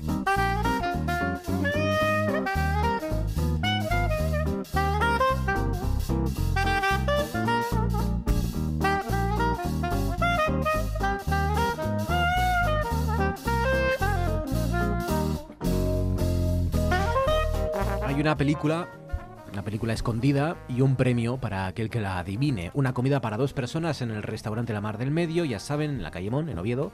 De martes a viernes, pote de merluza o de pulpo a elegir y vino albariño. nueve ocho cuatro, diez, cincuenta, cuarenta y ocho. ¿Qué película escondemos? Un negro murió sin culpa alguna y ahora ha muerto el culpable de su muerte. Madre mía. nueve ocho cuatro, diez, cincuenta, cuarenta y ocho. Bueno, el actor de doblaje es el que dobla a Burt Lancaster. Es, sí, es uno de los, de los de esta época míticos, ¿no? Sí, sí. Un negro murió sin culpa alguna y ahora ha muerto el culpable de su muerte. Ah. ¿Es una que echan normalmente en Navidad? No. nueve ocho cuatro, diez, cincuenta, cuarenta y ocho. ¿Qué película escondemos hoy? Hay una comida para dos personas en la Mar del Medio, de martes a viernes, para aquel que la adivine. Aquí estamos todos de momento. Pensativos. Sí, meditabundos. Pienso, luego existo. Claro que sí. Adelante, Edu. Mira, si escuchan bien, bájame la sintonía, Fabián. Si, si lo oyen de fondo... Que ponga un poco más. Si lo oyen de fondo, eso que suena... Una trompetilla, ¿no? Es, son las, las cabezas. Las cabezas de esta mesa que están... Están los engranajes, ¿no? Las conexiones sinápticas están... Echando humo. Huyendo, están echando humo. Segundo fragmento. ¿Qué película escondemos hoy? nueve ocho cuatro, diez, cincuenta, cuarenta y ocho. Y luego, ya saben, cuando les sale el contestador, marcar el dos. De acuerdo con ellos en la suposición, en la indigna suposición, de que todos los negros mienten, de que en el fondo todos los negros son seres inmorales, de que nadie se puede fiar nunca de los negros cuando se hallan cerca de nuestras mujeres. Bueno. Suposición que solo puede brotar de mentes como las de esas personas, y que no es ni más ni menos que una mentira insensata. Una mentira que no es necesario demostrar a ustedes. Ya sé cuál es. Ya está. Sí. Yo ya sé cuál es, ¿no? Qué tío. Sí, sí, sí. sí.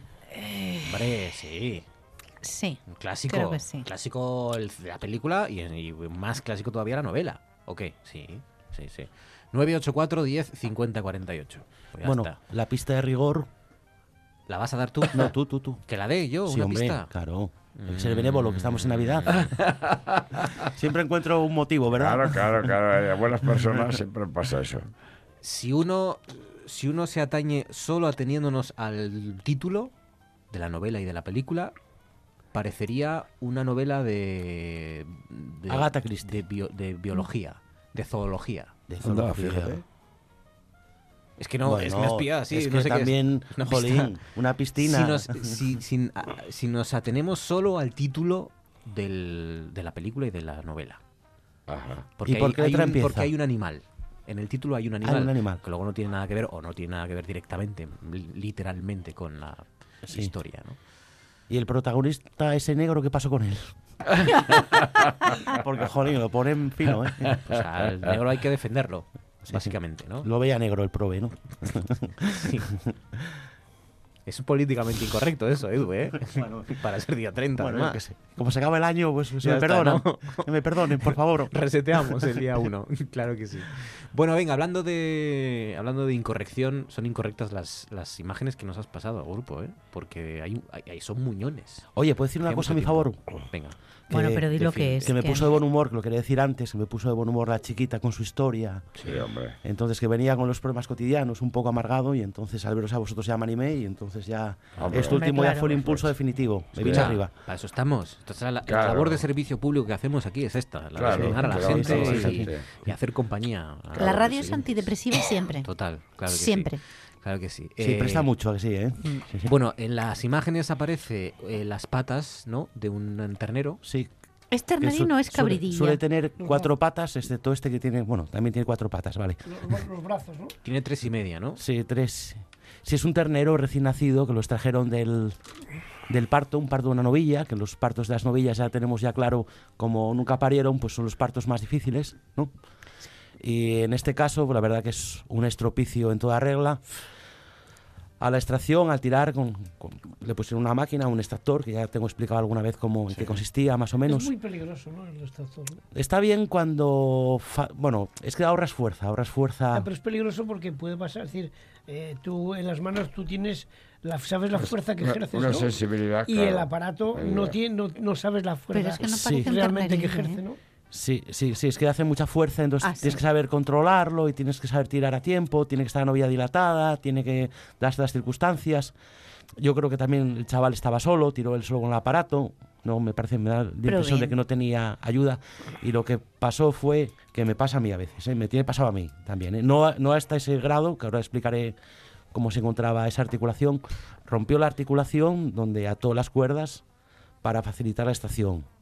Rompió la articulación, yo he roto, lo tengo que reconocer, eh, la patina, algún seato alguna vez tirando. Estoy trabajando y, y tenemos que reconocer, claro, la mayor parte de los compañeros que también cometen estas tropelías, que pasa, no, pero bueno, hasta el punto, bueno, hasta el punto de, de arrancarla de cuajo, casi de cuajo, así dejar es, la, pe- la, la patina por el menudillo, que es como se llama esa articulación, es dejarla colgando con una herida, digamos, una fractura abierta, que digamos, se ve hueso, eso no es. Digamos que es un, un riesgo a la hora de tirar claro, del ternero para claro, sacarlo riesgo, de, sí, de sí, la madre, sí, eh, sí. es un riesgo que puedes tener alguna fractura en las patas o romper alguna claro, pata exacto, con claro, el impulso. Claro, pero exacto, lo que exacto, ha hecho sí. en este caso la máquina es casi seccionar la, la, la pata, ¿no? Eh, claro. Hasta el punto de que, claro, es un muñón lo que nos has pasado. Claro. Las fotografías que, que has tenido que curar, supongo. Claro, claro. Sí, quedó el colgajo de la patina colgando ahí por un trozo de carne, por decirlo de esta manera. ¿Qué es? Quedó el, rodilla? A, no, el menudillo aquí de donde articula ah, la, ya, la pezuña. Sí, sí. Sí, sí. Y se ve el hueso, se ve el hueso, la protuberancia del hueso. Esa tiene está bien, ¿eh? Vale. Te, me, te iba a decir, menuda bienvenida al mundo, ¿eh? Ya, ya. claro, claro, claro. Sí, la, verdad que sí, la verdad que sí. Ya claro. sufriendo, ¿no? Viene uno casi, parece que, sí. que, que hay más pocas alegrías y muchas tristes, tristezas, ¿no? ¿Es aprovechable? Sí, el ternero, ¿qué fue lo que le hice yo? Eh, bueno, más o menos está escrita la fotografía, para que nos entendamos, era la pata rota colgando, bueno, a la parte distal, la, lo de la pezuña, el hueso, el hueso visto, eso tienes que amputarlo. Ya me conocéis mis dotes de, de cirujano, porque ya me, os he contado ya más telares de, de este estilo en otras ocasiones. Hombre, claro. Y bueno, la verdad que no es lo más agradable, pero es relativamente sencillo y el animal no sufre absolutamente nada. ¡Qué bien! Bueno. No sufrió, pero ni esto, ni, bueno, ni, ni un ápice, bueno. ¿eh? Bueno. Ni esto, ¿eh? Anestesié un centímetro de silacina, que es el anestésico, centímetro de silacina, el animalín cae grogui, bueno. y tienes que cortar... por donde queda unida la piel, tienes con el bisturí, con la hoja del bisturí, tienes que cortar pues la piel esa, esa piel, ¿no? Eh, eh, noté que sentía algo, entonces cogí silocaína, que es anestésico local, y entonces le inyecté donde tenía la piel y le, el trocín ese de, de, de músculo, le inyecté para acabar de anestesiarlo bien, ya cuando me pareció que le hizo el efecto suficiente, me... corté, que era un corte casi de un centímetro, nada, no cortaba, estaba casi todo colgando, como quien dice... Y luego, pues, es recubrir, recubrir ese huesín que queda al descubierto, lo recubres. Lo recubrí con la piel esa sobrante, le, le hice una sutura, unos puntos sueltos que unían la piel de los dos extremos, y entonces le queda el muñonín. Escucha, eh. un trabajo impecable, ¿eh? Habéis visto las fotos, ¿no? Está bien, está bien, está, está bien, bast- está bastante curioso. Pero visteis que además la afeité bien para intentar sí, no contaminar sí, sí. aquello, porque le dije yo a, al ganadero... Y oye, lávame eso con agua y sal, o échame un poquito de agua oxigenada, ponle claro. una, una sábana o un, o un saco algo debajo para claro. que no se le pegue por garota. Claro. Nació en el, del parto, lo queda tirado ahí en la cuadra, bueno, por decirlo de alguna manera, no porque esté abandonado, ¿eh? Entonces puede estar en contacto con, con eso, con las heces, claro. con la suciedad del suelo, que lo tuviera un poquito incurioso hasta que llegara yo, incluso eso, que lo limpiara. Y después pues lo rematé yo acabando de limpiar, le afeité los pelinos esos bien de, de la pata para coser luego ya la piel ve, lo más higiénico posible claro. que se pueda. Y después paro. ¿eh? No, no, no. Sí, sí. Ah, eso es que tire. Termina. Venga. Va a andar. Puntos sueltos. Uno, la, bueno, uso antibióticos, unas framicas, que se llaman framicas, unos polvos antibióticos que me dan muy buenos resultados en heridas de cirugía o heridas de este tipo, porque eh, evita infecciones. Y luego, que no, no os mandé la foto el vendaje, que quedó muy bien. Un vendaje eh, muy, muy cubierto, un buen vendaje y tal. Y ya... Tenemos, disponemos también de medicamentos veterinarios, son revertores de la anestesia. Le puse el, el revertor de la anestesia, el chatín de pie, para eso, cuidarme yo yo tenía que marchar ahí con la garantía de que el animal se había mamado. Claro. Porque ya quedamos y sabemos de otras veces que los calostros, las primeras leches que toman... Tiene que mamar, tiene que caminar, tiene que valerse más o menos por sí mismo. Sí, claro, no y sobre todo dejar. Eso, tomar los calostros, que son las primeras defensas que le ofrece la madre ajá, ajá, y al nacimiento, y es que es imprescindible que los tome bien para que ya empiece con energía la vida. Y mamó. Y no mamó, pero le sondé yo. Ah, nadie contaba con, nadie contaba con mi astucia, ¿eh? Entonces yo le revertí la anestesia a eso, para garantizar que tomara esa leche. Y como sabía, veíamos, no le iba a tomar, porque ya habían intentado ellos también darle un poquitín y eso, porque ya habían pasado, desde que fue el parto, eso, tardé una hora en ir. La verdad, no pude ir primero porque eso me cuadró bastante mal, pero lo atendí lo antes que pude, para hacer honor a la verdad. Y después eso, después que ya el animal se incorporó al revertir la anestesia, tengo una sonda, que es un tubo con un, un dispositivo para echar el calostro, y entonces le va directo al estómago, y lo sendé ese día, y luego ya al día siguiente fui a supervisarlo, a ver cómo se encontraba, y enseguida ya le, le como no había mamado tampoco, que hoy ya sí mamó, porque hoy sería el tercer día de vida, digamos. Sí. El segundo día no había mamado, también le sondé yo un litrín de leche para que tuviera algo en la barriga, y hoy, hoy mamó, hoy mamó.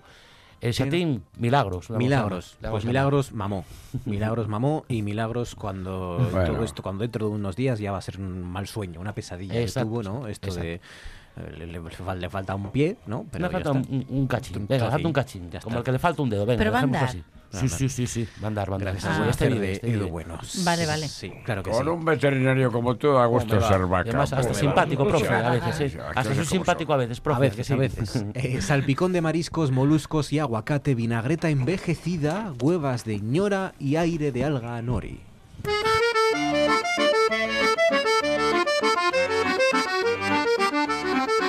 ¿Hay que empezar a cocinar ya desde esta noche, Manu? ¿O? No, no hace falta. O sea, es decir, hay que pensar en que todavía mañana se puede hacer la compra por la mañana ah. y se puede hacer este plato para cenar. Ah, ¡qué bueno! Ya está. Es que, fíjate que es sencillo. Aparte de que, de que he pensado en un plato pensando en esos pobres jubilados que el año que viene pues no tendrán subida de pensión. Es un plato, es un plato muy, muy, muy económico. Venga, es que gusta, es verdad. ¿Eh? Que eso es lo más importante de todo. Vamos allá. Langostinos. Sí, muy bien. Langostinos. No hace falta llegar a la tienda y comprar los langostinos más grandes. No. Claro. Hay unos langostinos pequeñitos que bueno. son de cultivo, que, son, que sí, se venden frescos, Fenomenal. que no están glaseados. Claro. Eh, decir que la mayoría de los langostinos que están glaseados, el veinte por ciento del peso es agua.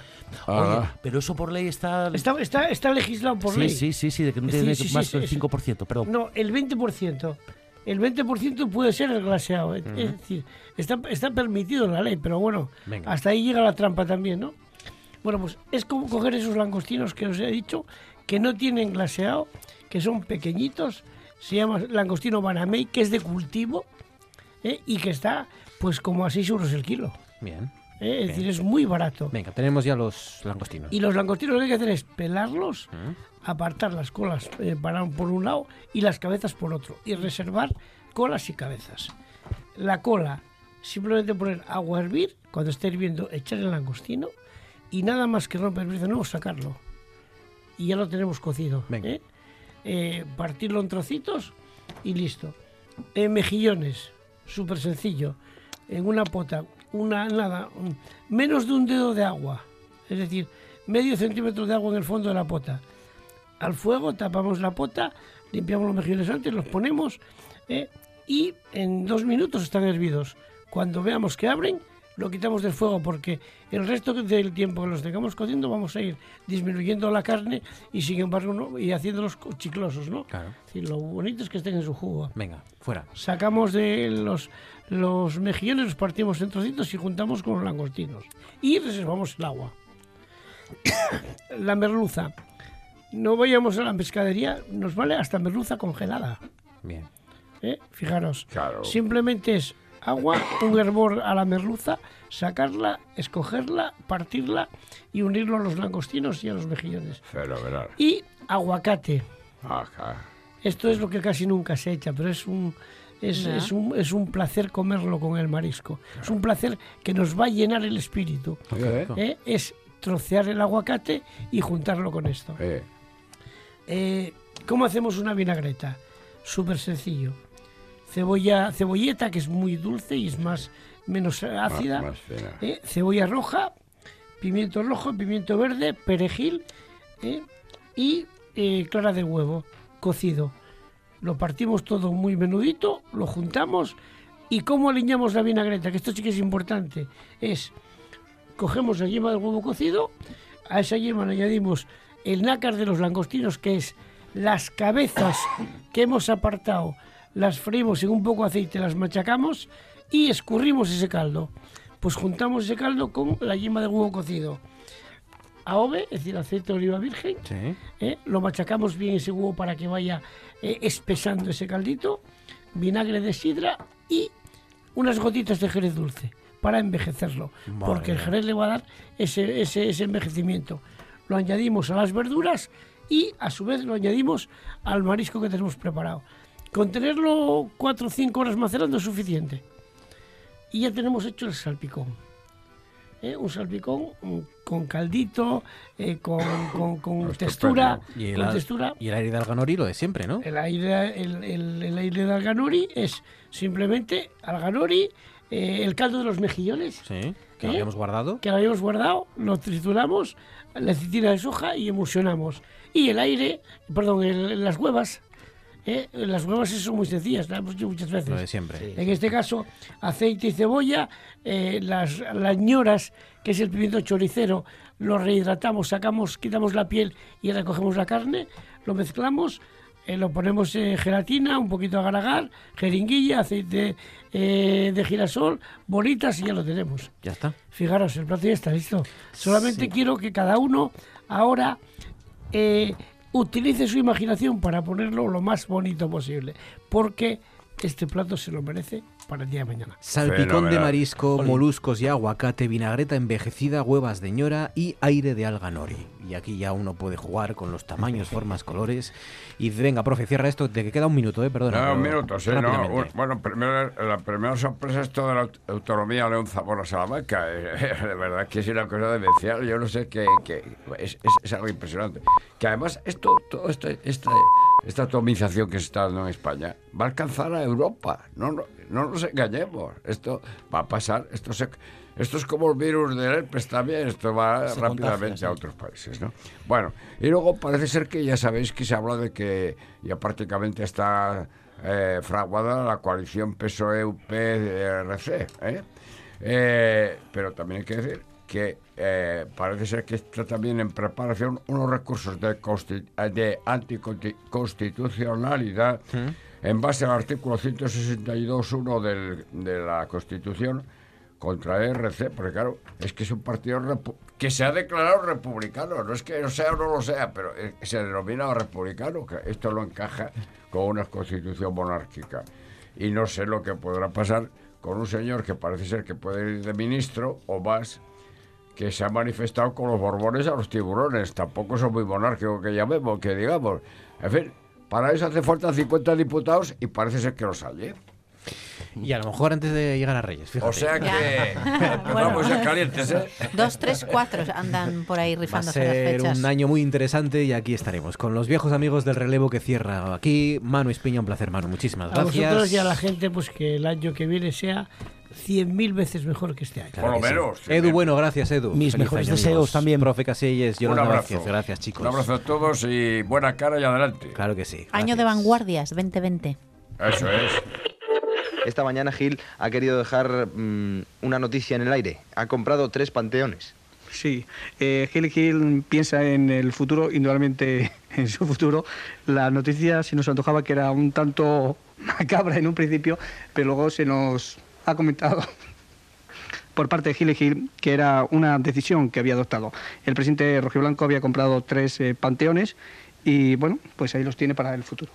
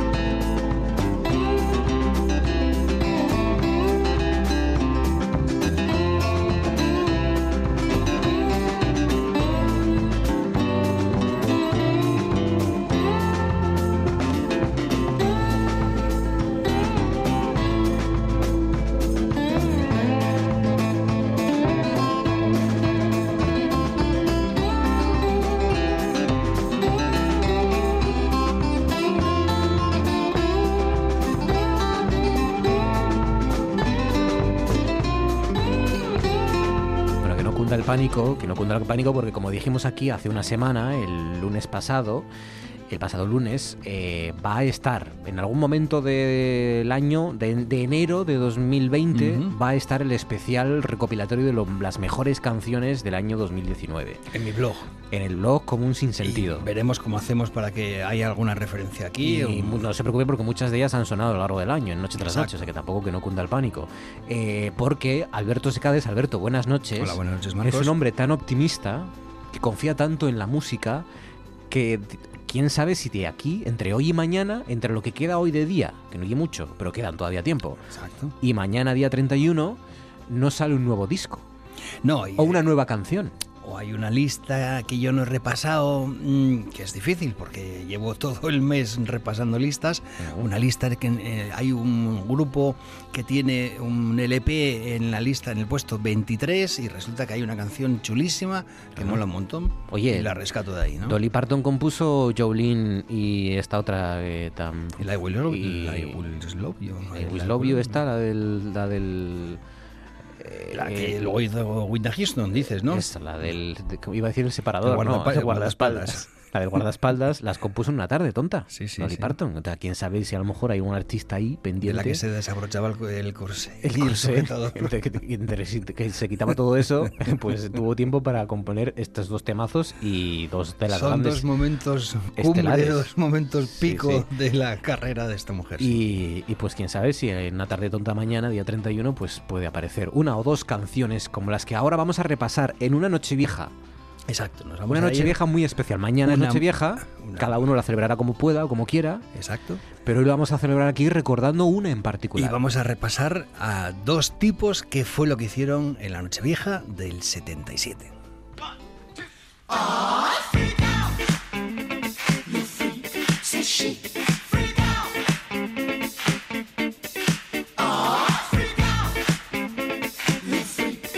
Bueno, hace unos días dedicabais aquí con Georgina especiales al Año Nuevo, la Nochevieja, como exacto, conceptos, pero íbamos a, a acompañar a dos, dos tipos, dos genios. Dos genios total y absolutos, dos hombres que han transformado el mundo de la música y que, bueno, para quien tenga medianamente unas nociones elementales de música ya sabrá quiénes son,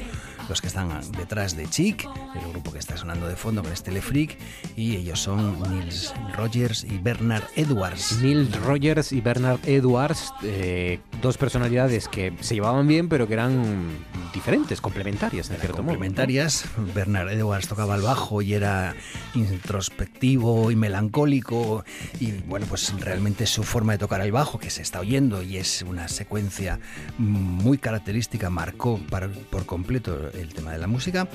Y Nile Rodgers era guitarrista, era extrovertido, era un tipo dinámico, optimista, y bueno, pues eran el yin y el yang, eran, en aquella época no se había inventado la bipolaridad, eran las dos, los dos polos del estado de la ciclotimia, uno era el eufórico, el otro era el depresivo, y bueno, pues si fuera una persona actual sería eso, un bipolar.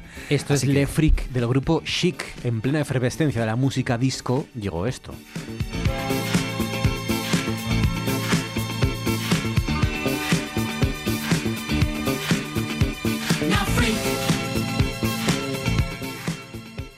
Tenemos a Chic, tenemos a Rodgers y Edwards, una noche vieja del año mil novecientos setenta y siete. Exacto, la historia es buenísima, ellos eh, habían tenido ya mucho éxito, habían triunfado en listas con un par de temas, y el caso es que la discoteca que se había fundado ese mismo año, el Studio cincuenta y cuatro, que era lo que lo petaba en Nueva York, organiza un fiestón de Nochevieja, y Grace Jones, que era una artista residente en ese club, les invita porque quiere trabajar con ellos. Quiere que le produzca una canción y entonces les invita a ir a la fiesta en Nochevieja. Ellos se presentan completamente maqueados, vestidos de smoking, de pajarita. Imagínate, en el año setenta y siete, las dimensiones, las charreteras que llevaban, las, la pata de elefante, y así vestidos y peripuestos, se presentan en la puerta. El Estudio cincuenta y cuatro tenía fama de que los porteros eran bastante desagradables con el público. Toda la gente importante quería estar allí, y el caso es que ellos se presentan y dicen: hola, ¿qué tal? Soy Nile Rodgers y Bernard Edwards. Miran el portero, dice: no estás en la lista porque Grace Jones se olvidó de apuntarles. Y ese momento suena de fondo la canción que ellos habían conseguido llegar al número uno, el Everybody Dance, y entonces dicen: eh, esos somos nosotros, somos Chic. Y dice: sí, nosotros hemos compuesto eso que estáis poniendo dentro. Eso, esa música es nuestra. Y dice: sí, hombre, sí, ya, por aquí. No se y lo en, creyó el portero del el portero Estudio cincuenta y cuatro. Dio un portazo, y entonces a partir de ahí dijeron: fuck off, vete a la mierda. Se fueron por ahí y decidieron, vestidos y sin plan, eh, para pasar la Nochevieja, pasarla juntos y mmm, componer una canción que recogiera esa historia, que es Le Fric.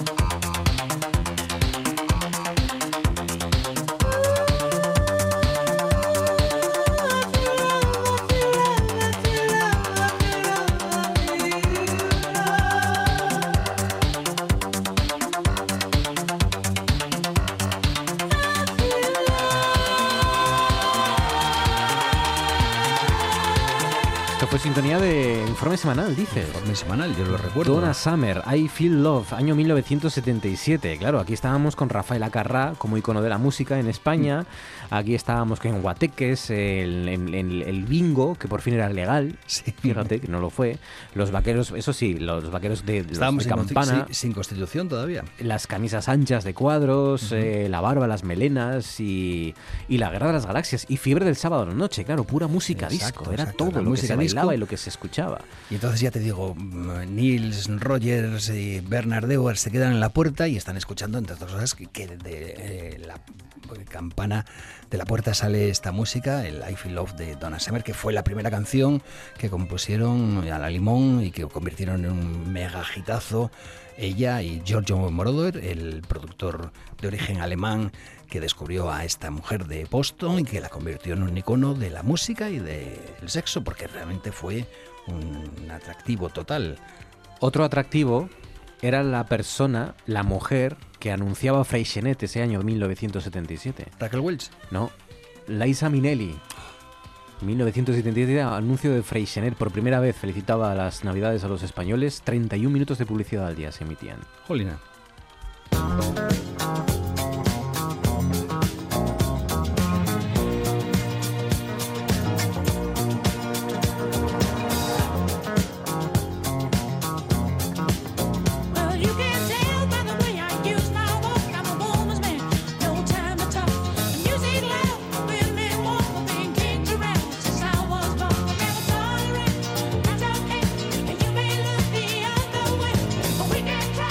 What the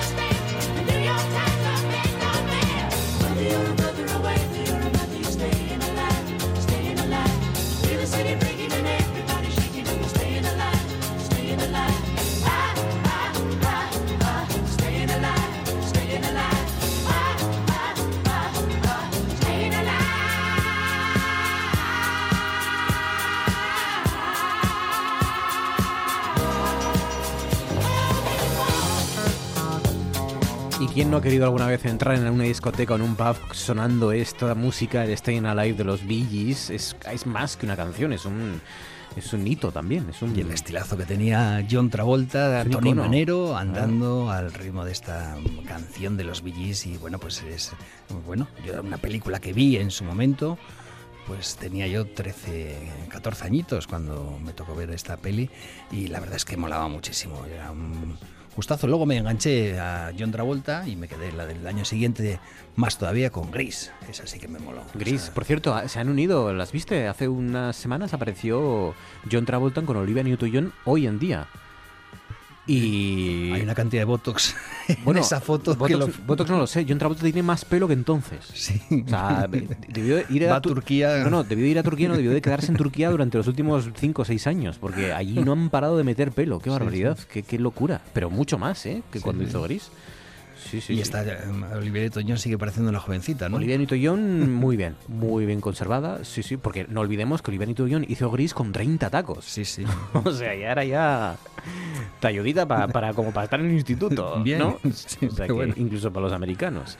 Año mil novecientos setenta y siete, el Stayin' Alive del Saturday Night Fever, del disco de los Bee Gees. En ese año... Y esa era la que le decía a Nile Rodgers, le decía a Bernard Edwards, venga, hombre, que este era el, el positivo, el activo. Seguimos vivos, vamos a intentar hacer algo. Algo, claro, vamos, no venga, pasa nada, hombre. Vamos, ya venga, nos dejarán entrar en otro sitio, no hace exacto, falta estar en Studio cincuenta y cuatro. Ya conseguiremos, van, pero vamos a darle a, a nuestra creatividad y vamos a reflejar el día de hoy. Y el pobre Bernard Edwards, que era así íntimo y tal, decía, quiero pasar la noche contigo.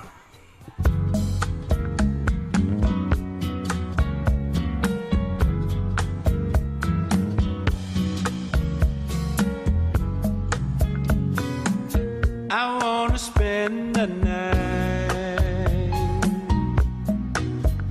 with you forever. Every time we wind up spending the night together, do you ever feel? I Want to Spend the Night, del año también mil novecientos setenta y siete. Este es Bill Withers. Bill Withers. Bill Withers, que es de, la, de Slap Fork en eh, Virginia del Oeste y West Virginia.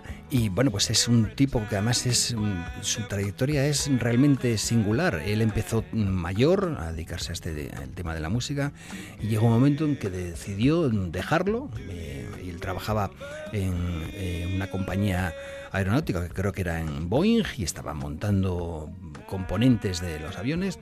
Se dedicó unos años eh, y de repente vio que le faltaba la inspiración, que no le apetecía estar todo el día de gira y decidió dejarlo, así tal cual. Y él es un tipo, sigue vivo, con una... Un, una posibilidad de mirar el pasado sin tener épocas en las que te avergüenzas de la, tu creatividad no estaba al nivel eh, de tus años buenos, así que siempre tuvo buenos años Bill Withers, porque cuando empezó a, de, a decaer, él lo dejó. I Want to Spend the Night de Bill Withers. ¿Sabes cómo quedamos en Eurovisión en el año setenta y siete? Mm, decimoquintos. Noveno puesto. Vaya. Noveno, eran los, los, épocas, los años buenos de, la, de Eurovisión. Sí, claro, igual no, hacía, igual no había décimo. Claro, eh, quince equipos. Noveno puesto con Enséñame a Cantar de Miki. Ostras, esa la sufrí yo, macho. Claro que sí. Enséñame a Cantar.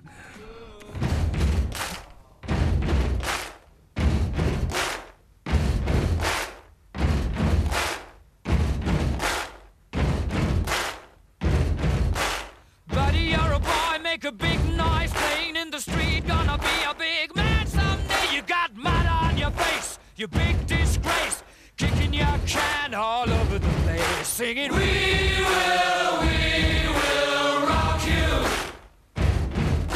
We will, we will rock you. Buddy, you're a young man, hard man, shouting in the street, gonna take on the world someday. You got blood on your face. Fíjense, mientras medio mundo estaba bailando con los Bee Gees, con Donna Summer, con Le Freak de Chic, pues eh, Queen a lo suyo. Uh-huh. We Will Rock You, el, a rockear.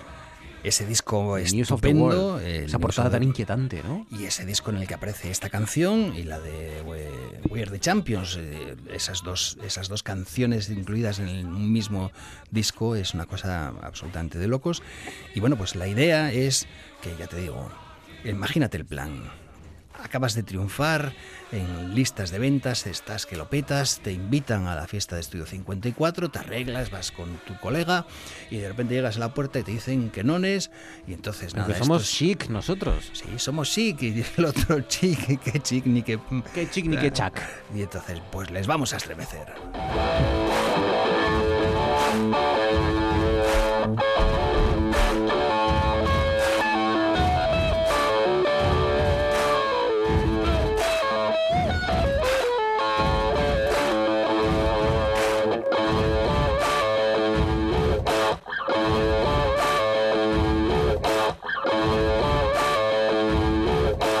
Año mil novecientos setenta y siete, don Juan Carlos, don Juan, o sea, Juan de Borbón renunciaba a los derechos dinásticos, uh-huh. también. O sea, también visteis una, bueno, una abdicación, no, una renuncia, ¿no? Digamos, algo así.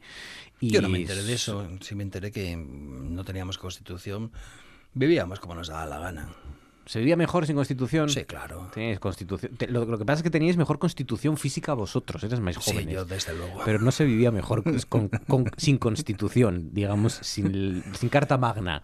Con trece años. Lo que pasa es que vuestra constitución era más, era más joven al final. Claro, yo, yo, tenía, yo tenía en ese momento la misma edad que tiene mi hijo pequeño Carlos. Fíjate.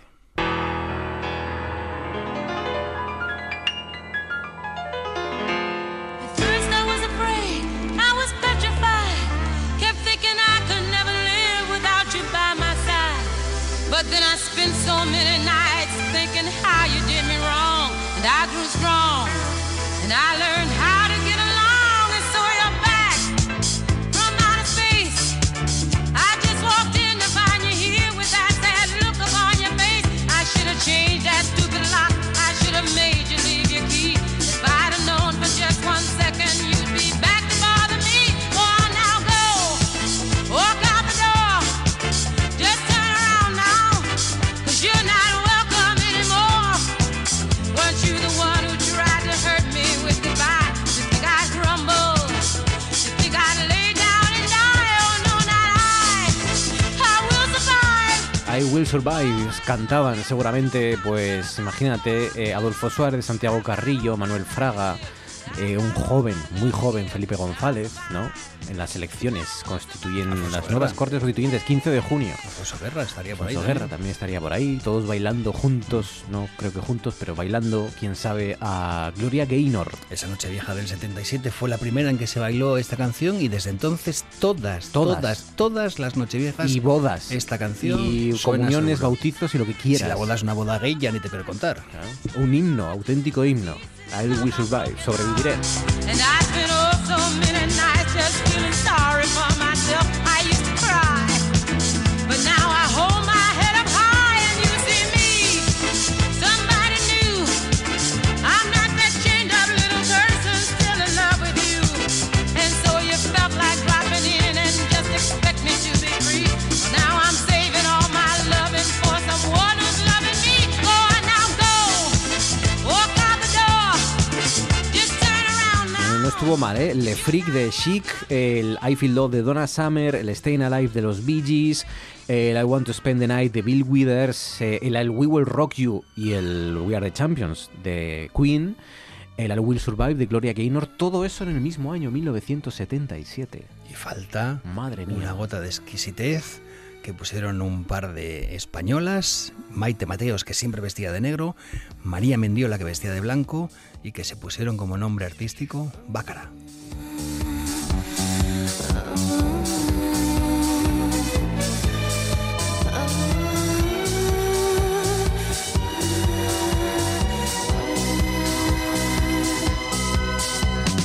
Mister, your eyes are full of hesitation. She makes me wonder if you know what you are looking for. Baby,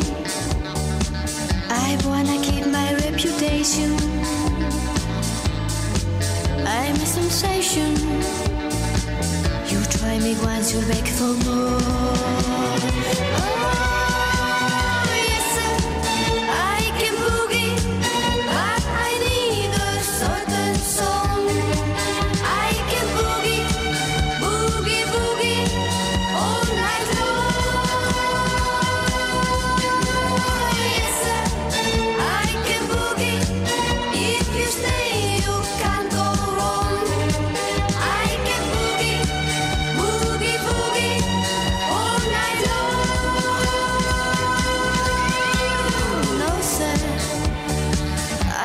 Boogie, I can boogie, you can look out, o in excitation. Así se pronunciaba en inglés en mil novecientos... Bueno, así lo pronunciamos todavía a veces. Sí, yo, pero así yo desde se pronunciaba luego. En mil novecientos setenta y siete, Bacara, Maite Mateos y María Mendiola.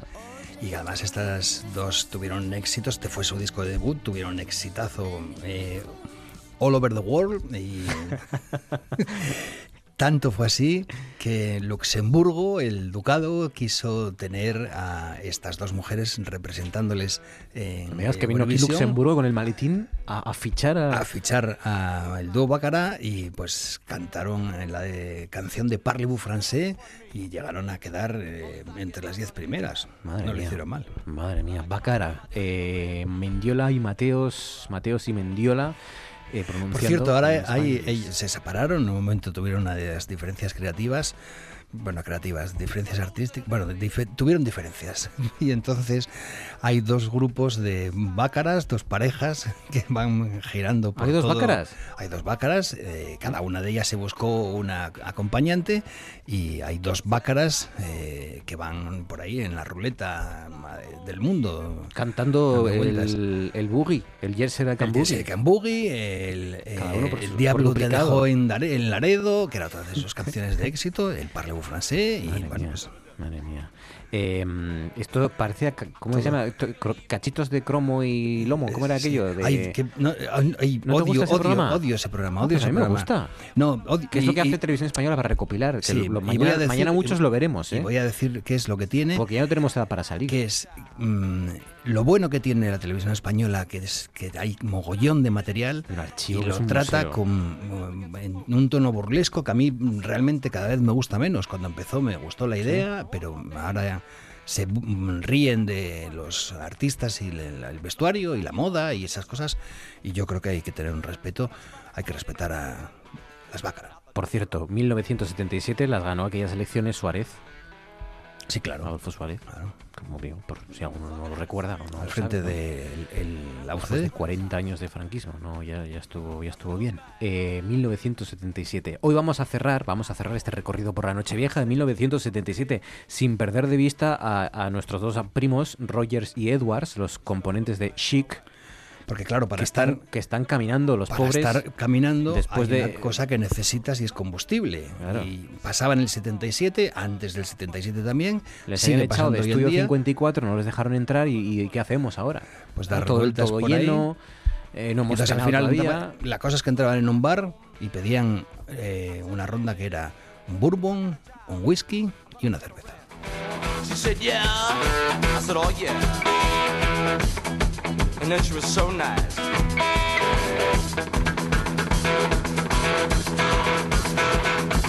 Lord, she was lovey-dovey.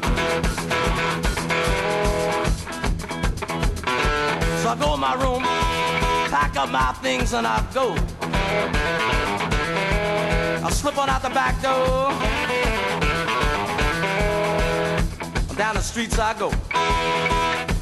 She are hollering about the front rent, she'll be lucky to get in the back rent. Esto que escuchan y con lo que cerramos este recorrido por la Nochevieja de mil novecientos setenta y siete se titula One Bourbon, One Scotch, One Beer.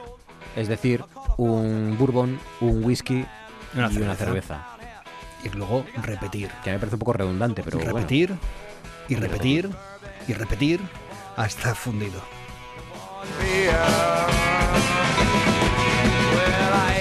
My baby since I don't know when. I've been drinking bourbon whiskey, scotch and gin.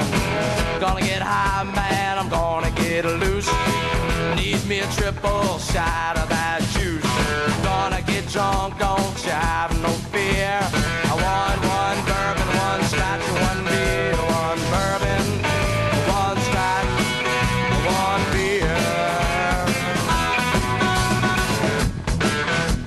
Bourbon, One Scotch, One Beer de George Thorogood.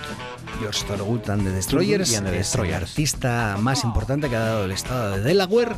Ya se pondrán los de Delaware a parir como conejos, que pasarán muchos años hasta que llegue un tipo que iguale a mi amigo George. mil novecientos setenta y siete, no está nada mal para cerrar. Alberto Secades, un placer, muchísimas Bien. gracias. Feliz Nochevieja, que la disfrutes. Cuidado con los bourbons, con la cerveza, los whiskies, con las cervezas. Come down here. So what you want? Pues con la música de Secades nos vamos, y recuerden con las principales noticias que nos deja este lunes treinta.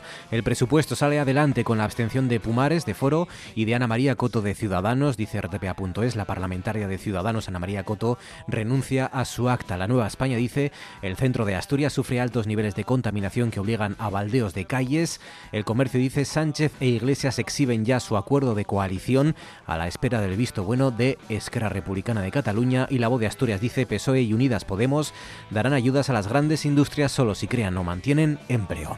Gracias, lo dicho, mañana les esperamos para hacerles compañía con un programa especial y que lo disfruten. ¡Feliz año!